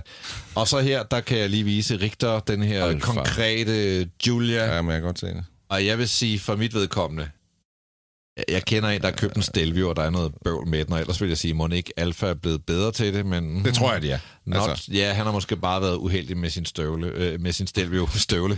det har han måske også, men han har i hvert fald været uheldig med sin Stelvio. Ja, det har han da helt sikkert. Øh, min bekendte der, men stadigvæk, jeg har både prøvet at købe biler med hjernen og biler med hjertet, og dem, jeg har købt med hjernen, jeg kan slet ikke huske dem, det er helt væk. Øh, jeg synes også, en GT Club Sport er en fed bil, men, men den her bil, når jeg kigger på den der Julia, så tænker jeg bare, jamen det skal du gøre. Altså, jeg, jeg, det, der bliver jeg nødt til at sige, skift, skift, Må, skift. må, må jeg overtage den, fordi... Ej, jeg, jeg, jeg holder sgu på golfen. Det gør jeg altså godt. But do I? But do I? Jamen, øh, der er bare... Jeg, jeg tror bare... Åh, jeg tror ikke, han... Jo, jeg tror, han bliver glad et par dage om ugen for alfaen. Men jeg tror, han vil være mere glad i længere tid ad gangen i golfen. Jeg synes, golfen den løser lidt bedre flere problemer på samme tid, hvor jeg synes, alfaen det er lidt sådan en Den skaber flere problemer på samme tid. Vi er helt enige. Ja. Til gengæld Ja. vil jeg så sige, nu kørte jeg Golf 8 GTI Club Sport. Og, og altså, det, det er jo en fed bil, men den, den har ikke altså den har ikke den nerve og så Nej, nej, videre som det er med øh, på. Det er med på. de, de, den, Jeg ved det godt. den første Golf GTI, det var jo den rigtige, og der Jeg har været det. nogle fede Golf GTI undervejs. Jeg, jeg kan også virkelig godt lide Golf GTI Club Sport. Men jeg synes bare, at, at det andet her, det er jo Den har bare ikke en den samme- til hjertet. Det, Den har ikke den samme magi, altså sådan som alfaen. Nej, Men, stående ved siden af, af alfaen, der bliver det lige pludselig, øh, skal man sige, revisorbil, ikke? Hvor Ja. ja. alfaen, det er art director. Jeg tror bare, jeg må erkende, at jeg har ikke brug for magi i hverdagen. Altså sådan, øh, hvis det bare er sådan en, altså du ved, det er sådan en... Du, er en meget træt familiefar, der der lige har været på Ja. værkstedet med Volvoen og bare pisse træt. Nej, men jeg tror mere, det er det der med... Jeg synes bare, øh, golfen den er bare sindssygt god til at gøre alt på samme tid. Så er jeg med på, at den ikke gør noget 110 procent. Altså sådan, der er ikke noget, den mm. excellerer i. Nej, det, er, nej. det er ikke sikkert, at den vil vinde en test mod en... Den det, er det, mister det, det. 75 procent Ja. ja. hele vejen rundt, måske, ikke? Og, og jeg kan bare fornemme, at... Eller jeg kan ikke fornemme det, men jeg vil sige til mig selv, så tror jeg, jeg vil holde mig ved det, i stedet for at satse, satse butikken på en alfa. Jeg, jeg, jamen, jeg gider heller ikke Det, jeg vil sige med alfaen, det er, jeg vil ikke som sådan altså firehjulstrækket vil ikke gøre noget for mig. Jeg vil hellere have en Julia med baghjulstræk Ja, og en masse hestekræfter. Være, det skulle være en Øh, Q. Altså, så, så skulle det være en Quadrofolio, eller hvad den hedder, med 510 heste og fuld gas. Ja, okay, men skal han, have ja, fuld han har jo også et budget. Ikke? Altså, men jeg vil bare sige, i hvert fald er baghjulstræk til for, kunne være meget. NP, øh, du sidder og lytter med. Hvad vil du gøre? Vil du, have, vil du beholde en klopsport, som du allerede er glad for, eller vil du skifte den til en Julia? Jeg tror, at jeg vil nok beholde så min klodsfort. Det lyder som lidt mere solidt end, øh, end en Julia. Øh, Siger- øh, jeg siger tror, jeg manden, vil der gå i en anden boldgade. Hvis, hvis, ja, hvis jeg skulle noget, så havde jeg købt en, øh, en 156 øh, GTA i stedet for. Det tror jeg er lidt sjovere. Ja, okay. Men, øh, men lad det nu ligge. Øh, jeg tror sgu bare, jeg havde beholdt øh, den der. Er Clubsport ikke den vildeste GTI? Altså, er det ikke top? Og der findes en Klub Sport S også, som er lidt mere hardcore. Men jo, Klub Sport er den vildeste i sådan den nuværende. Men det er Jeg tror ligesom, bare, man glemmer, man glemmer lidt, når man bruger de her biler til hverdag, at, at, at øh, altså, at, ja, det, er- det er sjovt, og det og tredje, men det, altså, du har brug for en bil, du, du gider at køre i. Golf, For det meste. Golf GT er Jeg bare tænker- blevet en ret velfriseret, kultiveret bil. Og så kan du putte flere hestekræfter i at kalde den Klopsport. Du kan putte endnu flere hestekræfter i at kalde den S. Men, men det er stadigvæk den der øh, nydelige øh, fyr i nystrøget skjorte. Ikke? Nu kan det være, at han lige øh, prutter lidt højere øh, fra udstødningen end ellers, men, men that's basically it.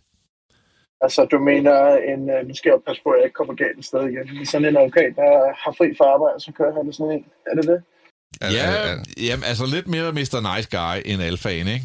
Der, der er lidt mere... Jo, jo, men- øh, Jeg tænker bare, at Alfa lige pludselig godt kunne koste 180.000 i en ny luftundervogn eller sådan stil. Ikke? Det tænker jeg, det gør golf ikke. Hvis vi nu skulle prøve, hvem vil du helst gå i byen med? En glad aften i byen. Vil du helst i byen med en, der kører i en Golf GT Clubsport?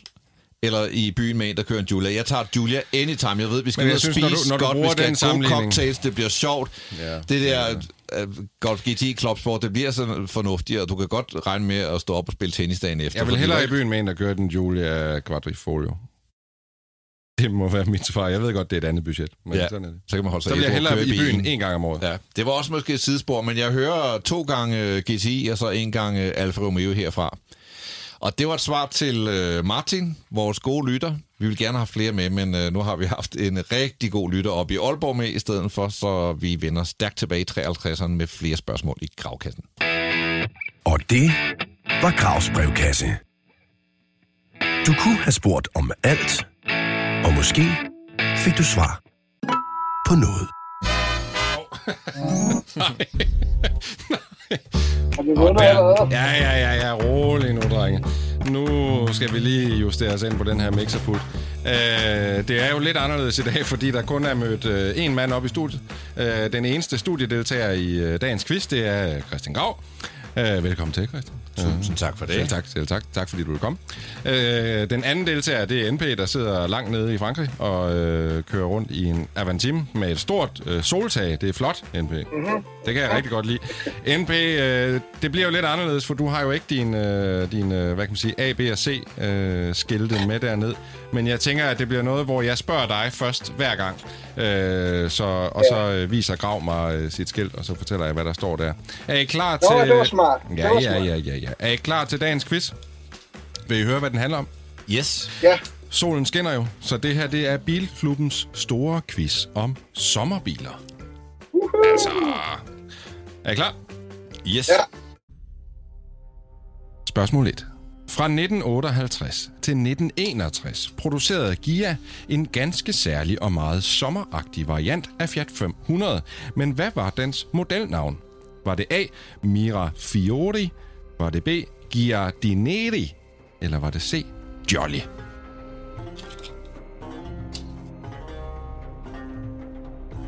Mm, er du klar til at svare, NP? Så spørger jeg dig først. ja. Hvad Jeg siger er, i du? om, øh, jeg er lidt i tvivl om Jolly var Gia, men det er, det er den der version, der er lavet, så det er Jolly. Så du svarer Jolly. Hvad svarer du, Grav? Jeg sagde sgu B, men der, Giardinelli. der er lavet nogle forskellige. Der er den der, med, som er sådan, det ligner en Giardinelli picnickurv. er stationcar. Høre. Giardinelli er Okay, stationcar. Grav, du skal lytte til, hvad NP siger. Godt. NP, du havde ret. Du får et point. Det var altså Jolly. Og det var ikke Giardinelli. Det, det den var har den lille stationcar. Den er speciel, for den har ikke noget tag, den har ikke nogen døre, og så har den sæder lavet af kurve. Ja, ja, og taget, taget det ligner sådan en baldakin, ikke? Det, li- ja, ja, ja. Den er så fin. Ja, ja. Er I klar til spørgsmål 2? Mhm. Mercedes SLK var den første bil til at gøre stålfoldetag normalt, men hvilket år kom den på markedet? Var det A i 1995? Var det B i 1996? Eller var det C i 1997? Det er en svær quiz. Ja, det skal der lige love Jamen, for. I skal altså... med have styr på jeres bilrevyer og årstal. NP, jeg starter med dig. 95, 96 eller 97? Jeg siger 97. Siger 97. Grav, hvad siger du? Er det så ikke bare tættest på, der vinder? Hvad siger du? Du siger 96. Åh, oh, nej. Grav, du havde ret. Det var 1996. Den står nu 1-1. Det er Jeg har en god ven, der Nå. kigger på sådan en, så jeg har... Nå, du ved det godt, Grav. Jeg har Spørgsmål en ven. Det er dig, Gavl. Ja, der kan være Jeg har en god ven, der kigger på sådan en. Det er mig. Spørgsmål 3. Barchetta er den italienske betegnelse for en åben og meget udbredt sommerbil. Men hvad betyder ordet egentlig? Betyder det A, lille båd? Betyder det B, hårløs? Eller betyder det C, meget vind? Hvad svarer du, NP? Jeg svarer A. Marketta, lille båd. Du svarer A, Barchetta. Hvad svarer du, Grav? Det kan du se. Du svarer A. Det er lille båd. I får et point hver. Bum, bum. Godt. Vi går videre til spørgsmål 4. Den her den bliver lidt svær for os. Den havde været nemmere for Breinholt. Er I klar? Ford Mustang Cabriolet er en meget populær lejebil i USA. Så hvad koster det at lege en Ford Mustang Cabriolet hos Alamo en uge i juni? Koster det A 3.000 danske kroner? Koster det B 5.000 danske kroner? Eller koster det C 7.000 danske kroner? Skal I svare på nu? Og det var hos hvem? Siger du Alamo? Alamo. Gør det nogen forskel? Grav? Nå, hvis det nu var Turo. Det er det ikke. Som det er er et af sådan de, de øh, sådan klassiske, øh, Ja. rigtige biludlejningsselskaber. Ja, Er du klar til at svare, NP? Det kan jeg love dig for, jer. Hvad... Har, har Grav vist? Jeg gider ikke Nej, det jeg der har ikke kigget på Gravs lurepasser. endnu. Hvad, Kæft, siger, hvor hvad, skal man svarer, mistænkeliggøres i den her quiz. hvad svarer du, NP? Hvis du kan se Gravs svar nu, så kan jeg svare mit, ikke? Det Jesus, ikke? Jo, jeg kan se Kristus svar. NP. Jeg lover, han ikke Du må står. lade Okay. være at tage til Jeg Frankrig, siger- eller også må du stoppe dit par Kom så, NP. Jeg siger, jeg siger 3.000 kroner. Alamo. A, A, A, Alamo 3. A fra Alamo. 3.000. A for, A for siger 3.000. B for Hvad siger du? 5.000 eller andet. Det er forkert begge to. Den koster 7.000 kroner en uge. i 1.000 juni. kroner om dagen. Jeg lejede Ja, jeg synes, det er sindssygt meget, men jeg tror, det er et udtryk for det her med, at der er pres på lejebiler i Ja. USA og i øjeblikket. Jeg lejede ind i Miami i en uge Mhm. mm-hmm. i februar måned, og det har nok været i 16. Det kostede 4.000. Ja, så jeg var nok for optimistisk med den Men det kan også godt. Jeg skal ikke kunne sige, at man ikke kan få noget rabat, men jeg gik ind på Alamos hjemmeside en uge i juni. Der vil jeg jo sige, man kan sige, hvad man vil. Det er sølvbryllupspark. Vi har kørt fra Miami ned til The Keys. Ja. Og jeg, jeg, jeg, jeg sad og skrev en bog. Det lyder meget lækkert alt sammen, ikke? Ej, Øh, hvor og så kører jeg i den her hvide Mustang hen over de der broer ned til The Keys, ikke? Bermuda. Og jeg hørte ACDC, og jeg tænkte, der står panikalder skrevet med flammeskrift hen over himlen ja. lige nu, men hold kæft, det er fedt, altså. Det er godt. Grav, er du klar til spørgsmål 5? Yes, sir. Fiat-legenden Gianni Agnelli fik som noget helt særligt produceret en Ferrari Testarossa Spider til sig selv, og den havde en helt unik teknisk detalje. Men hvilken? Var det A, et lille foldetag i aluminium? Var det B, at den ikke havde nogen koblingspedal? Eller var det C, et indbygget Patek Philippe-ur? Hørte du spørgsmålet, NP? Ja, ja. Og hvad, er du så klar til at svare? Ja. Og hvad svarer du, NP? Jeg tror, jeg svarer Patek Philippe. Du svarer Patek Se. Philippe. Og hvad svarer du, Grav? Du svarer ingen koblingspedal. Ja. Grav, du havde ret. Der er ingen koblingspedal i den øh, Testarossa Spider, som øh, Gianni Agnelli øh, fik lavet. Der Og fandt det bil, er der- øh, og det var der- ellers lavet Cabriolet, speciel bil, Sølvgård. Ja, øh, og det bringer mig videre til... Ej, inden bonusspørgsmålet, så får jeg også lige en, fordi Gianni Agnelli havde et dårligt knæ, så han kunne ikke øh, sådan bruge så mange kræfter på at koble ud, så han fik lavet en helt særlig Testarossa, der altså havde sådan en automatisk kobling. Øh, bonusspørgsmålet er, at de fleste af Agnellis biler, øh, eller hans specialbiler, de var sølvfarvede. Men hvorfor? Det er fordi, jeg var grå. Det er forkert, Grav.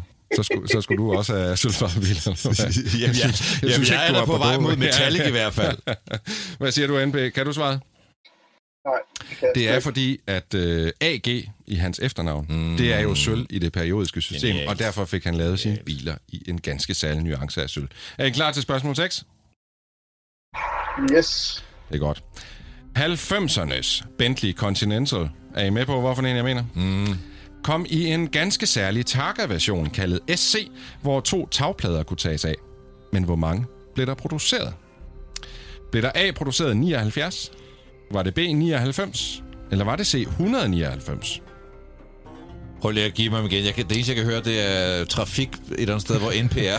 Det er 9, Nå, det 9, er, 79, 99 eller 199. Er I klar til at svare? Grav, du Ja. siger 79. Hvad siger du, NP? Nå, nej. Det skulle nok have gjort det omvendt. Ja, sorry. Hør en tænkepause. Sorry.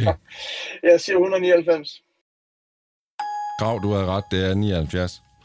Grav, du fører med 4 point. NP, du har 2 point. Du kan godt lige nå det, NP, men så skal du altså til at stramme ballerne. Spørgsmål nummer 7.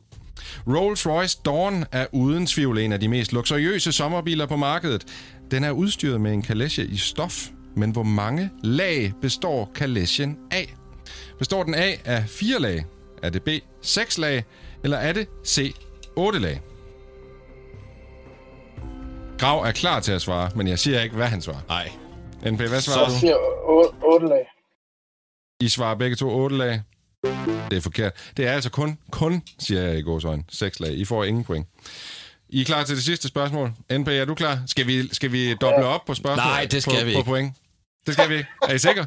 Altså, NP har vundet alt, og nu har jeg chancen. Jamen, er du og sikker? så, Okay. Hvad, hvad tror du selv? Kvildt og dobbelt. Spørgsmål 8. Der bliver lagt en spirit af afskyeligt Er I klar? fair play her. Jeg Ja. tænker, NP, du bliver nødt til at gå ind og se det på YouTube. Det Ja, ja, det kan er man godt. nemlig, kære lytter. Man kan se vores afsnit på YouTube. Hvis Det det kan man kan få nok, men også må se, hvor flotte, altså hvor flot uh, Anders Richter, jeg mener, er. Så kan man gå ind på YouTube, og så kan man, hvis man er dig, NP, se, om jeg svarer, før du svarer. Det er rigtigt. Du kan faktisk gå ind og dobbelttjekke. øh, er I klar? Folke, Folkevogn Golf Cabriolet Generation 1 fik et ganske særligt øgenavn i dens hjemland. Men hvilket? Var det A. Erdbærkörbchen? Eller var det B. Gurkewagen? Eller var det C. Sonnenauto? Er I klar til at svare? Grav er klar til at svare. Hvad svarer du, NP? Gurkevagen. Gurkevagen. Kur... Grav, du havde ret. Du svarede A, erdbærkøbsen, og det betyder jo jordbærkurv. Øh, for det er noget, jeg selv har fundet på, og det betyder agur, agur, agurke. jeg, var, jeg er rigtig dårlig til tysk, men jeg vidste simpelthen ikke, hvad... Det skulle være noget med et eller andet grøntsag, og så blev det altså til gurkevagen. Det sjove er jo, at jordbærkurv, det giver så perfekt mening, når man ser bilen, for den har den der idiotiske øh, styrtbøjle henover, og så kombineret med barnevognskalesjen, så bliver der sådan lidt kurvefølelse over den.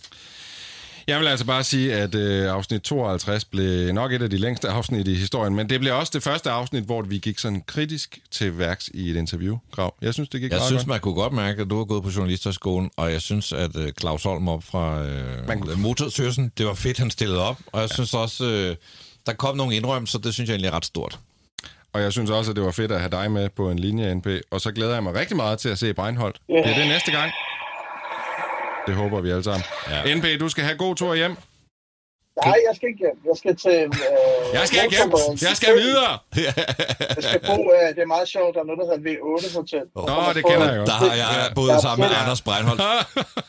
Separate rooms, Det er, det er i hvert fald ikke noget, hvor man tager sin kæreste med hen, så det er godt, hun er Jeg har fløjet sådan hjem. et værelse, hvor har sådan en helt bil som seng. Det er godt. Og øh, til alle jer lyttere, så husk, at vi har også en øh, webshop, der hedder bilklubbenpodcast.dk, hvor vi har en masse fede ting. Vi har kopper og termokopper og andre fede ting og tøj. Øh, husk at besøge øh, vores webshop, så bliver vi så glade. Tak fordi I lyttede med. Tak, fordi du lytter til Bilklubben. Det sætter vi rigtig meget pris på. Har du spørgsmål eller gode råd til vores podcast, så skriv endelig til os på Instagram eller Facebook under navnet Bilklubben Podcast. Eller du kan sende en mail på hej Vi køres ved næste gang.